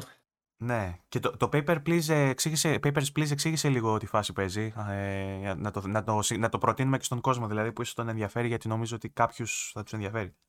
Άλλο ένα εξαιρετικό παράδειγμα που το gameplay ήταν το βασικό κομμάτι, ε, το βασικό, η βασική μέθοδος με την οποία προχωρούσε το σενάριο, γιατί εκεί πέρα ήσουν σε, μια, σε ένα checkpoint τέλος πάντων που ερχόντουσαν οι άνθρωποι σε μια φανταστική χώρα με δικτατορία και εσύ έπρεπε να ελέγξεις τα χαρτιά τους για να δεις αν μπορούν να μπουν στη χώρα. Στην αρχή ξεκινούσε με πολύ απλά πράγματα. Σε φάση έχει ξέρω, φωτογραφία ή δεν έχει ταυτότητα. Έχει, OK, okay, παίρνει, ας πούμε. Όχι ακριβώς έτσι, αλλά τέλος πάντων. Μετά όμως, όσο παίρνει και, όσο και η ώρα, έβλεπες ότι καταρχάς έχεις και εσύ οικογένεια και έπρεπε να ταΐζεις την οικογένειά σου, να μην πεθάνουν με το κρύο, ξέρω εγώ και τέτοια.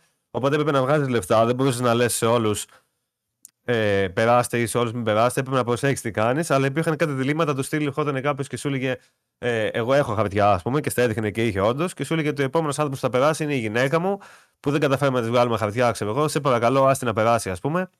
Και εσύ μετά έπαιρνες την απόφαση άμα θα πεις ότι είναι OK τα χαρτιά της χωρίς να είναι για να μπει μέσα στην πόλη ας πούμε, και να γλιτώσει, ή ότι θα την αφήσεις έξω, ξέρω εγώ, και θα μπει μόνο ο άντρας της. Αλλά άμα την άφησες να περάσει, μπορεί να έχεις εσύ πρόβλημα ε, στην πορεία και η δικιά σου οικογένεια να μην έχει φάρμακα, ξέρω εγώ, ο άβαστος παππούς και τέτοια. Και όλα αυτά τα έκανε μέσα ενός πολύ απλού εικαστικού στυλ με κάτι πίξελ που έδειχνε κάτι χαρτιά μόνο, ας πούμε, και μια σφραγίδα δίπλα. Και κατάφερε να σου πει μια ολόκληρη ιστορία για μια πόλη, για έναν κόσμο και για το, το struggle αυτών των ανθρώπων ε, χωρίς να δείχνει κανέναν, ε, χωρίς να μιλάνε ιδιαίτερα, χωρίς τίποτα. Εντυπωσιακό ήταν και αυτό. Ε, λατρεύω ο Λούκας Πού. Είπαμε και βασικά για το Μπραντίν. Ε, βασικά, ό,τι τον άκουσα τον Βασίλη, δεν έχω να κάνω κάποιο έξτρα σχόλιο. Εξαιρετικό παιχνίδι. Okay, okay. Ένα που δεν έχουμε αναφερθεί, που είναι και αγαπημένο στούντιο, ε, είναι το This War of Mine. Mm-hmm. Ναι, το οποίο νομίζω ήταν και αυτό, αυτό. είναι και ουκρανικό Πολυ... αυτό. Πολωνικό. Πολωνικό. Κάτι είχε γίνει τώρα, νομίζω, με, τη, με την Ουκρανία. Νομίζω, το είχαν, Studios. Ναι, το είχαν βάλει τώρα με την Ουκρανία ότι αν αγόραζε το This War of Mine πήγαινε να βοηθήσει το Ουκρανικό μέτωπο, κάτι τέτοιο. Τον χάσαμε. Ναι, κόλλησε. Ναι.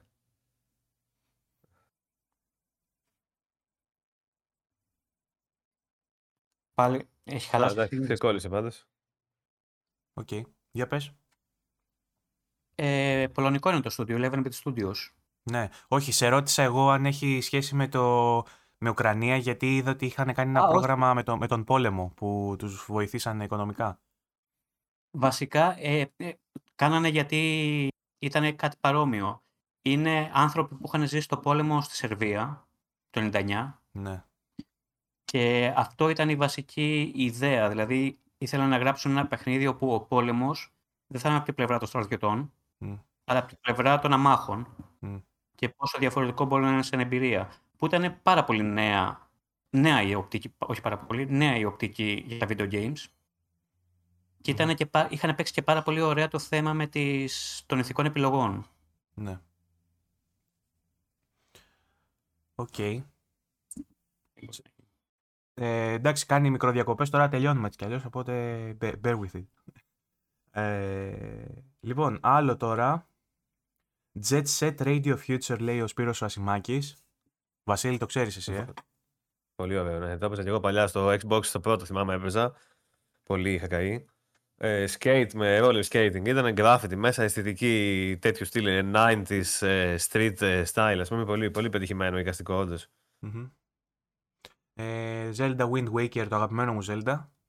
Ε, αυτό και να είναι διαχρονικό. Διαχρονικό γραφικά διαχρονικότατα, ναι. Δε, και έχει πάρει και το HD Remaster βέβαια, αλλά σκέψω ότι πολλοί ε, έβγαλαν mods για το emulator, ούτως ώστε το HD ε, Remaster να τρέχει με, τα, ε, με, το, με, το, με τη χρωματική παλέτα και το art style του GameCube. Mm. Γιατί κάποιοι το προτιμούν, αλλά είναι τόσο διαχρονικό ας πούμε και του GameCube η έκδοση και του Wii U που είναι το ίδιο, μπορείς να τα παίξεις πολύ εύκολα και τα δύο. Οπότε ε, τις ε, quality of life βελτιώσεις του remaster μπορείς να τις κρατήσεις και να παίξεις με τα γραφικά του GameCube και να είναι το παιχνίδι τέλειο, δεν χρειάζεται κάτι άλλο. Ε, επίσης ο Σπύρος Ασημάκης έχει πει Street Fighter 3 ε, για... Μάλλον δεν ξέρω αν αυτό είναι λίγο biased που το γράφει, αλλά θεωρεί ότι είναι artistic το παιχνίδι. Μήπως δεν κατάλαβε. Τώρα θα κάνω κακό αστείο με το autistic αντί για artistic, αλλά είναι πολύ, δεν είναι και τόσο καλό αστείο αυτό. Future Fighter θα μας πει τώρα. ναι. Ε, Beyond Good and Evil. Το 6 πρέπει να το αρέσει πάρα πολύ. Το 6, ναι, ναι. ναι. Virtual, virtual, virtual Fighter. ε, Beyond Good and Evil. Ε, περιμένουμε ακόμα το, το sequel. Καλά, περίμενε. Περίμενε το sequel εσύ. το, το Aiko που δεν το έχουμε πει ε, μέχρι στιγμής. Ω, Σημαντικό PS3 era ε, παιχνίδι. Panzer Dragoon από τα αγαπημένα του Τατσιόπουλου. Ναι, ναι. Επίσης Ε, δεν έχουμε αναφέρει και σημαντικό τίτλο όσον αφορά την artistic προσέγγιση, το Broken Sword. Ισχύει. Ναι. Γιατί ήταν από τα πρώτα που ακολούθησαν, είχαν μια δική τους Μμμ. οπτική για το πώς θέλουν να φαίνεται. Ναι. Μμμ. Πολλά είναι, πολλά είναι. Τώρα, τώρα, απλά, τώρα είμαστε στο σημείο του game storming, γι' αυτό λέγεται έτσι. Που πετάμε παιχνίδια, είμαστε σε αυτή τη φάση. Ε, Rez, επίσης, πολύ έτσι, το Ναι. θυμόμαστε το Rez. Και Child Πολύ of ωραίο. Light. Ε, Το Child of Light τελικά το έχουν βάλει πάρα πολύ. Εγώ είχα πάρει και την Collector's Edition εντωμεταξύ που έχει μέσα. Ε, έχει μια πάρα πολύ ωραία αφίσα από αυτόν που έκανε το art, ο οποίος έχει δουλέψει στο Final Fantasy, αυτός που έκανε το art στο Child Μμμ. of Light. Και είχα πάρει την Collector's Μμμ. και έχω μια πάρα πολύ ωραία αφίσα με την πρωταγωνίστρια, την οποία την έχει ζωγραφίσει ο τύπος, όχι τόσο γλυκούλα όσο, όσο είναι στο παιχνίδι, την έχει κάνει σαν evil, σαν να είναι κακιά από το Alice Madness, ξέρω εγώ, τέτοια βάση. ναι. Λοιπόν, ε, Γιάννης Μπαφατάκης έχει βάλει το Persona 5 και αλίμονο που δεν το έχουμε πει το Persona 5 έχει πάρει βραβεία και βραβεία και εννοείται ότι το art style του μέχρι και στα μενού είναι ανυπέρβλητο από τα καλύτερα παραδείγματα ε, σε art το Persona. Κυρίως στο HUD δηλαδή στο user ε, ε, interface. Το user interface Ναι, του ναι. Persona 5 είναι top of the top νομίζω είναι στο, Μμμ. από το, ίσως το καλύτερο Περάστηκε φέτος από το Hi-Fi Rush. Πω, πω, όντως ήταν πολύ ωραίο και αυτό. ναι και εκείνο πάρα πολύ ωραίο και πρόσφατο Να σου κιόλας πω, Hi-Fi είναι Rush είναι, 10 είναι το πρώτο παιχνίδι που μπορώ να πω ότι είναι 10 στα 10. Το όντως στυλ. το Hi-Fi Rush 10 λες. στα 10. Μάλιστα. Και Είναι- εμένα, ε, Από τις εγγάδιες Εγώ του το, παντού. το δέχομαι εγώ, το δέχομαι. εντάξει. Ε, δεν ξέρω αν το δέχομαι, αλλά εντάξει, νομίζω ότι αποδέχομαι ότι βρίσκεται στη συνομοταξία Persona όσον αφορά το art style του. Εγώ έχω βάλει 10 στο Persona, ας πούμε, οπότε βρισκόμαστε κάπου εκεί. Ε, έχει βάλει επίσης ο Γιάννης ο Παφατάκης στο Spirit Fairer που άρεσε πολύ στον Βασίλη τον Τατσιόπουλο. Πολύ ωραίο παιχνίδι. ρε φίλε. Πάρα πολύ ωραίο. Πολύ ωραίο Βέβαια, παιχνίδι. Δεν είχε διάρκεια για μένα, αλλά το ευχαριστήθηκα όσο έπαιξα. Πολύ ωραίο, πολύ ωραίο. Μμμ. Ε, Μπαγιονέτα, την, στις εποχής του πολύ χαρακτηριστικό το art style του. Θυμάμαι, Ναι. θυμάστε τότε τι γινότανε όταν είχε πρωτοβγεί. Μμ.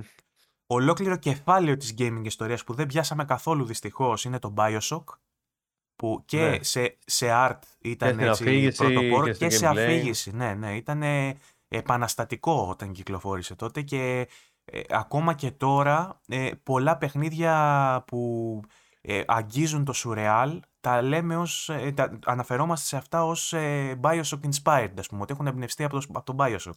Και επίσης Ε, ένα πολύ καλό παράδειγμα παιχνιδιού που άμα γινόταν ας πούμε, ταινία, θα μπορούσε άνετα να γίνει ταινία. Το concept ε, ταιριάζει πάρα πολύ σε μια κινηματογραφική ταινία ή σειρά. Ωστόσο, Ναι. χωρίς το gameplay, το twist στο τέλος θα ήταν πολύ πιο ε, μικρό σε, σε επίδραση, ας πούμε. Πολύ πιο ασήμαντο. Πάντως το Χωρίς μεγαλείο, gameplay. το μεγαλείο των δύο πρώτων Bioshock δεν το έχει πιάσει κανένα παιχνίδι αν και έχουν επιχειρήσει πολύ. Πιο πρόσφατο εγχείρημα ήταν με το Atomic Heart που πολλοί περίμεναν να προσεγγίσει, ούτε καν. Αλλά μακάρι να δούμε σύντομα κάτι αντίστοιχο, έτσι, γιατί ήταν, πολύ, ήταν μοναδικό. Ακόμα- Και υπήρξε και το Infinite που ήταν love it or hate it, το Bioshock. Κάποιοι το λάτρεψαν, κάποιοι το, το υποβάθμισαν και μπο- ε, σε Για βασά μένα βαθμό. το Take Two βέβαια ήταν το τρίτο της σειράς. Όχι, το δύο δεν μ' άρεσε. Ναι. Το ένα και το τρία ήταν. Υπάρχει ένα remastered trilogy να πούμε σε όλες τις πλατφόρμες, οπότε ο κόσμος μπορεί να το δοκιμάσει. Παίζεται λίγο πιο δύσκολα πλέον γιατί έχουν ξεπεραστεί τα gameplay mechanics του. Ε, αυτό το first person ας πούμε slash action παιχνίδι ε, έχει ξεπεραστεί λίγο, αλλά η ιστορία ίδια είναι wow. Ε, επίσης αναφέρουν το folklore, το οποίο είναι ένα παιχνίδι που το αναφέρω εγώ συνέχεια όταν μιλάω για παιχνίδια που έχουν πληγεί από το game preservation ή μάλλον την απουσία του game preservation. Το folklore είναι ένα παιχνίδι για το PS3, δεν ξέρω αν το γνωρίζετε, το Δεν το έχω οποίο παίξει ποτέ. Ε, είναι ένα απίστευτ, μια απίστευτη Ιαπωνεζιά με δύο χαρακτήρες που ε, ε, σε- κα- ε, συνδυάζει λίγο JRPG με fantasy στοιχείο slash Silent Hill. Παίρνει δύο χαρακτήρες και τους πετάει σε ένα χωριό παραμυθένιο όπου οι κάτοικοι είναι μαγεμένοι ε, και ε, έχει, παίζεις ε, και από τη μεριά του, αν- ε, του αρσενικού και του θηλυκού χαρακτήρα ε, και παίζεις μία με τον έναν, μία με τον άλλον, μπορείς να διαλέξεις με ποια σειρά, έχει επιλογές. Ε, είναι πάρα πολύ ωραίο παιχνίδι και, σε εικαστι- και στο εικαστικό κομμάτι και στις ιδέες που έχει στο gameplay, από τα πιο ωραία παιχνίδια που έχω παίξει στο... Μου βγήκε τον χάσαμε. Λοιπόν, έλεγα για το folklore, δεν ξέρω αν μ' άκουσες. Όχι. Καθόλου τίποτα μηδέν. Ε, τέλος πάντων. έλεγα για το folklore. λοιπόν. Ξενέρωσα γιατί έλεγα για το folklore και είχα, είχα φτιάξει έτσι ένα. Ε, είχα απλώσει ένα λογίδριο, είχα πλέξει ένα εγκόμιο και το χάσε. Ότι είναι από τα καλύτερα παιχνίδια που έχω παίξει στο PlayStation 3. Κόλλησε ο Σερέπας και δεν τα άκουσε. Ε, οι υπόλοιποι άκουσαν, θα το δεις κονσέρβα και εσύ Γιώργο. Ε, αλλά ε, ε, είναι θύμα του, της απουσίας λέω του game preservation γιατί δεν μπορείς να το παίξεις πουθενά. Δεν μπορείς να το παίξεις στο PlayStation 4, δεν μπορείς να το παίξεις στο PlayStation 5, δεν το βρίσκεις στο store του PlayStation 3, οπότε δεν μπορείς πια να παίξεις folklore. Όσοι το αγόρασαν σε retail έχουν την τιμή να το κατέχουν. Στην- Να το έχουν στην κατοχή τους, μάλλον. Και κανένας άλλος δεν μπορεί να το παίξει. Πάρα πολύ ωραίο παιχνίδι. Νομίζω ανήκει και. στα- Ήταν Japan Studio, δεν θυμάμαι. Είναι ε, μιας εταιρείας η οποία πρέπει να έχει πιστολιάσει. Δεν, ε, δε- ε, μπορεί να μην είναι και Japan Studios, μπορεί να λέω μαλακίες. Πάντως πολύ ωραίο και το folklore. Ε, Αλέξανδρος Γκρέι λέει για Sayonara Wild Hearts. Τατσιόπουλε εδώ πέρα νομίζω συμφωνείς. Πολύ, είχε, πάρει, πολύ. είχε πάρει και βραβεία. Ε, και γενικά ότι έχει βγάλει Αναπούρνα Studios. Σωστό το, το σχόλιο εδώ πέρα. Αναπούρνα λατρεύουμε για τις ιδέες της, όπως και Devolver, Devolver Digital, έτσι. Είναι δύο Ο- εταιρείες. ο- Βασικά ο σημαντικότερος publisher νομίζω. Ναι, ναι. Ε, ε, Devolver. εναλλακτικός και όχι μόνο. Δηλαδή έχει, αρχι- έχει και προσπάθειες τις οποίες μπορείς να τις εντάξει και στο mainstream, αλλά έχει και τι- τι- τα πιο ακραία πράγματα που δεν θα έκανε Το publish Shadow- άλλη εταιρεία. Shadow Warrior. Ένα Και αυτό, και αυτό. double A μπορείς να το πεις shooter. Ναι, ναι, ναι. ναι, ναι. Και αυτό. Εξαιρετικό και με εξαιρετικό marketing επίσης. Μμμ. Πάντα, πάντα. Η Devolver είναι. Ο Κωνσταντίνος Θεοδωρόπουλος λέει το Toonstruck. Αυτό δεν το γνωρίζω. Ούτε εγώ. Ποιο; Κανείς. Το Toonstruck. Μας έβαλε σε σκέψη λοιπόν ο Θεοδωρόπουλος, θα το ψάξουμε μετά. Ε, ο Ευάγγελος Στεργίου σπάει ε, τη μονοτονία των indies και βάζει ένα AAA παιχνίδι, το Horizon Forbidden West. Το οποίο λέει μπορεί να είναι action παιχνίδι, μπορεί να μην είναι indie. Το λέω επειδή πολλά στηρίζονται ουσιαστικά στο art direction, αλλά οπτικά, είναι, οπτικά και αισθητικά είναι ένα αριστούργημα. Η χρωματική του παλέτα, ο σχεδιασμός στα κοστούμια και φυσικά οι πανέμορφες περιοχές του. Επίσης, συνεργασία με ένα από τα μεγαλύτερα art μουσεία στην Ευρώπη, δίνει και το όνομα του μουσείου, για την αποτύπωση μιας ψηφιακής γκαλερί τέχνης με σκοπό το preservation σε έναν μεταποκαλυπτικό κόσμο. Οι εικόνες του Horizon ε, Forbidden West είναι και θα είναι για πάντα αποτυπωμένες στη μνήμη μου. Ορίστε λοιπόν και ένα παράδειγμα από AAA παιχνίδι που έχουν αφήσει το αποτύπωμά τους στην συνείδηση, στην υπόλοιψη ενός παίκτη και όχι μόνο τα indies. Γιατί έτσι όπως την κάνουμε τη συζήτηση, μπορεί να φαίνεται ότι και εμείς ε, ε, ρέπουμε προς, το, προς την indie σκηνή, ας πούμε, και δεν ε, απαξιώνουμε κάπως τα AAA. Δεν ισχύει βέβαια, γιατί το, η, η κουβέντα ξεκίνησε με The Last of Us, έτσι, και με Witcher. Άρα δεν μπορούμε να πούμε ότι είμαστε Και και, μόνο... Cyberpunk Red Dead Redemption 2 είναι πολλά. Ναι. Και, cyber, και για Cyberpunk μιλήσαμε. Απλά τα περισσότερα παιχνίδια έτσι υπέρμετρης ε, εντεχνίλας, να το θέσω έτσι, τα έχουμε από indie. Οπότε ορίστε και ένα παράδειγμα από άλλον, όχι από εμάς, που βάζει AAA παιχνίδι στην εξίσωση. Ο Δημήτρης ο Ζαπαντιώτης βάζει το Nier Automata, μας είπε ο, ο Γιώργος νωρίτερα γι' αυτό. Καλλιτέχνημα το χαρακτηρίζει ο, ο Δημήτρης. Αριστούργημα. Ε, Βασίλης Κόντς. Θα πω μόνο αυτά που έχω παίξει. Child of Light, Cuphead, Limbo. Το Inside υπέροχο επίσης, αλλά όχι όσο, τόσο artistic ε, νομίζω. Ο Kami πρωτοπόρο από εποχέ PlayStation 2, Flower Journey για PS3. Όλα αυτά τα έχουμε αναφέρει ήδη. Υπάρχει, βλέπουμε, μια ευθυγράμμιση με τους ακροατές και με τους, τα μέλη του community, χωρίς να τα έχουμε δει από πριν. Δηλαδή, πήγαμε στα ίδια παιχνίδια κι εμείς και αυτό νομίζω σημαίνει και πολλά ε, για τα παιχνίδια που έχουμε αναφέρει. Ε, Δημήτρης Χάτογλου, γκρι και εκείνος. Ο Θάνος ο Ψαράς λέει στα πλαίσια του σουρεαλισμού θα πω το Genesis Noir. Πολύ ωραίο κι αυτό. Παιδιά, αν δεν το έχετε παίξει. Πάρα πολύ ωραίο. Πάρα πολύ, Πολύ, ωραίο. ναι. Και η φίλη μου η Αγγελική Παπαδημητρίου βάζει και στη κουβέντα το Kentucky Route Zero. Στο κομμάτι Ε, της εντάξει, αφήγησης. ναι, πραγματικά. Που λέγαμε στην αρχή Γιατί δεν το εκπληκτικό. αναφέραμε αυτό. εν τω Ναι, δεν μεταξύ. ξέρω γιατί. Μας ξέφυγε. Είδες, γι' αυτό είναι ωραίο να Μας έχεις ξέφυγε, ναι. feedback. Ε, η απόλυτη, Αυτό ήταν πάρα πολύ, πάρα πολύ πετυχημένο. Σε η όλα, ναι. απόλυτη eerie εμπειρία. Λέει. Ε, εκ- Η εννοείται απόλυτη- eerie. W-E-R-I-E. Α, ναι, ναι. Πώς διαβάζετε κανονικά εσείς που είστε και αγγλόφωνοι; Έτσι Όχι, βάζετε. σωστό διάβασα. Σωστά το διάβασα. Εντάξει. Λέω, Απλά- μήπως το, μήπως το έκανα λάθος. Θα πάρω εδώ το proficiency να το, να το σπάσω στο γόνατο. Ξέρεις. Για μένα είναι ό,τι πιο κοντά έφτασαν τα video games στον David Lynch. Το Kentucky Ναι, Route ναι, ναι, Zero. ναι. Και είχε μάλιστα και κάποια σκηνικά που ήταν ε, βγαλμένα από ταινία Lynch, εκεί με το τραγούδι, ας πούμε. Και οδεί, οδεί στο Ήτανε- μινιμαλισμό, ε. Οδεί στο μινιμαλισμό. Ναι. Που λέγαμε για γραφικά και τέτοια. Δηλαδή δεν κάνει κάτι σπουδαίο, αλλά είναι πανέμορφο. Είναι ωραίο. Είναι Κρύβεις καλέσθητο. τα άτοματά σου.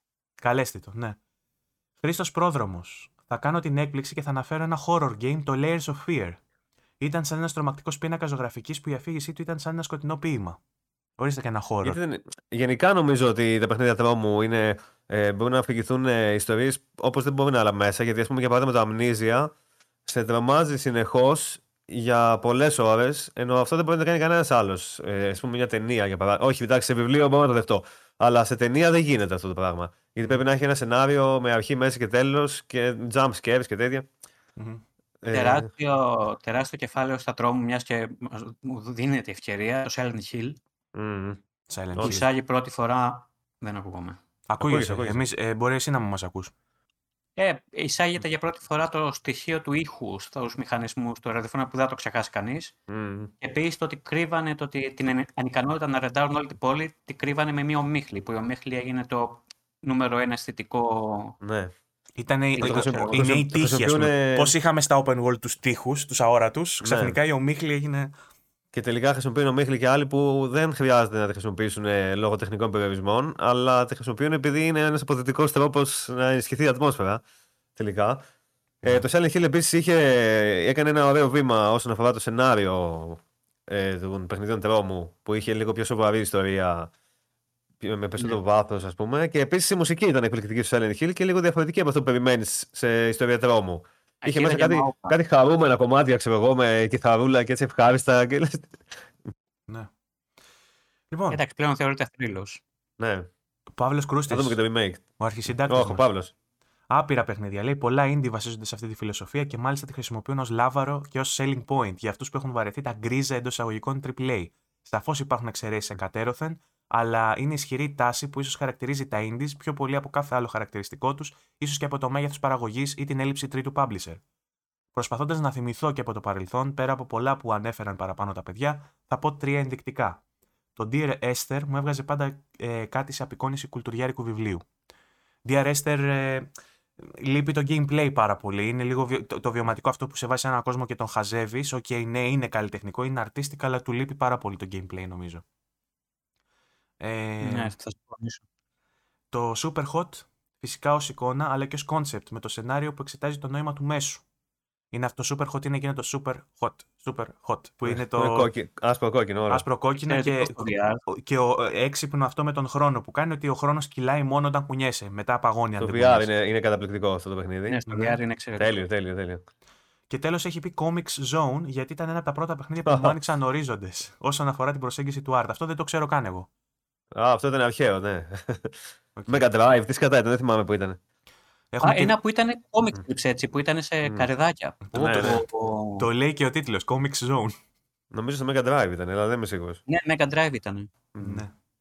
Μάριος Λιμπερόπουλος, τα έλεγα τα όρη. Η χρωματική παλέτα και η αφήγηση και η μουσική που δίνει το παιχνίδι είναι τέλεια. Με το όρι 2 να έχει ένα πανέμορφο συγκινητικό και ελπιδοφόρο τέλος. Το είπαμε για το όρι. Συμφωνεί ο Μάριος Λιμπερόπουλος, φαίνεται, με τα ίδια ε, επιχειρήματα. Λευτέρης Καλίνικο, ε, η χρωματική παλέτα του Sable, ορίστε και το Sable, θα μου μείνει χαραγμένη ειδικά όταν νυχτώνει στο παιχνίδι που όλα τα χρώματα στο περιβάλλον μειώνονται στο saturation με εξαίρεση το mauve στον ουρανό, με αποτέλεσμα να δημιουργεί ένα από τα, απ- ε, μία από τις πιο μαγικές και ιδιαίτερες αισθητικές που έχω δει. Ορίστε και το, και το Sable, δεν το περίμενα. Και Ναι, α- ούτε, βασικά το είχα και εγώ το περίμενα, αλλά λίγο Ναι. απογοητεύτηκα από το gameplay. Και εγώ το ίδιο, ναι. Και επίσης είχε πάρα πολλά τεχνικά προβλήματα όταν το έπαιξα εγώ. Ήταν Είναι και- χάλια. Το στούντιο, βασικά τα δύο άτομα, ο ένας είναι Έλληνας. Ναι. Το στούντιο του Ε, Longin. σε, σε συνολικά θα έλεγα ότι μου άρεσε συνολικά, αλλά με πολλούς αστερίσκους. Βέβαια βγήκε και ένα ε, Rollendrome λέγεται. Βγήκε ένα παιχνίδι Ναι. που είχε ακριβώς ίδιο style. Αλλά με, με shooting πάνω σε roller skates. Ε, Μ' άρεσε πολύ. μυστικό το- Μ' άρεσε πάρα πολύ. Πάρα πολύ. Αυτές ήταν όλες λοιπόν οι ιδέες των παιδιών από το community. Όσοι πρόλαβαν τουλάχιστον, γιατί Δεν το έβαλα ακούω και τον τελευταία Βαγγέλη. στιγμή. Ούτε εγώ ακούω το Βαγγέλη. Α, δεν με ακούτε. Τέλεια. Μισό Πάμε λεπτό. καλά γενικά σήμερα. Θα φτιάξω όλα. Θα σβήσα όλα. Που λέει. Λοιπόν, ακουγόμαστε όλοι; Με ακούτε τώρα; ναι, ναι.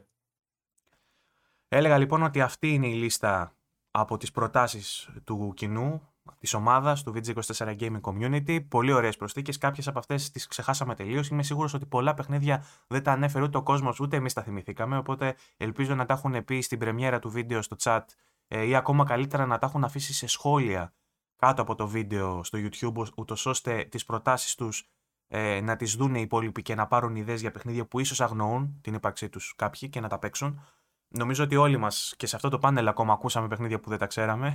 Εγώ άκουσα δύο-τρία που δεν τα είχα καν στο μυαλό μου, που μπορεί να κάτσω να τα δοκιμάσω. Είμαι ε, πεπισμένος ότι και οι ακροατές θα βρουν παιχνίδια που δεν τα έχουν παίξει μέχρι τώρα και ίσως θα τους έχουμε δώσει το ερέθισμα ε, να τα δοκιμάσουν. Δεν ξέρω αν θέλετε να κάνετε κάποιο τελευταίο σχόλιο, κάποιο παιχνίδι που το κρατούσατε για το τέλος, ας πούμε, ή το κρατούσατε και δεν σας δόθηκε ευκαιρία νωρίτερα να το αναφέρετε, καθώς βαδίζουμε και στο τέλος της εκπομπής σιγά-σιγά. Γιώργο.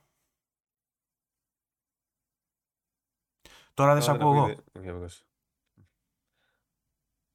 Τώρα με ακούτε, συγγνώμη. Τώρα σε ακούμε, ναι. Για πες. Ε, ειδική αναφορά για παιχνίδι δεν έχω να κάνω.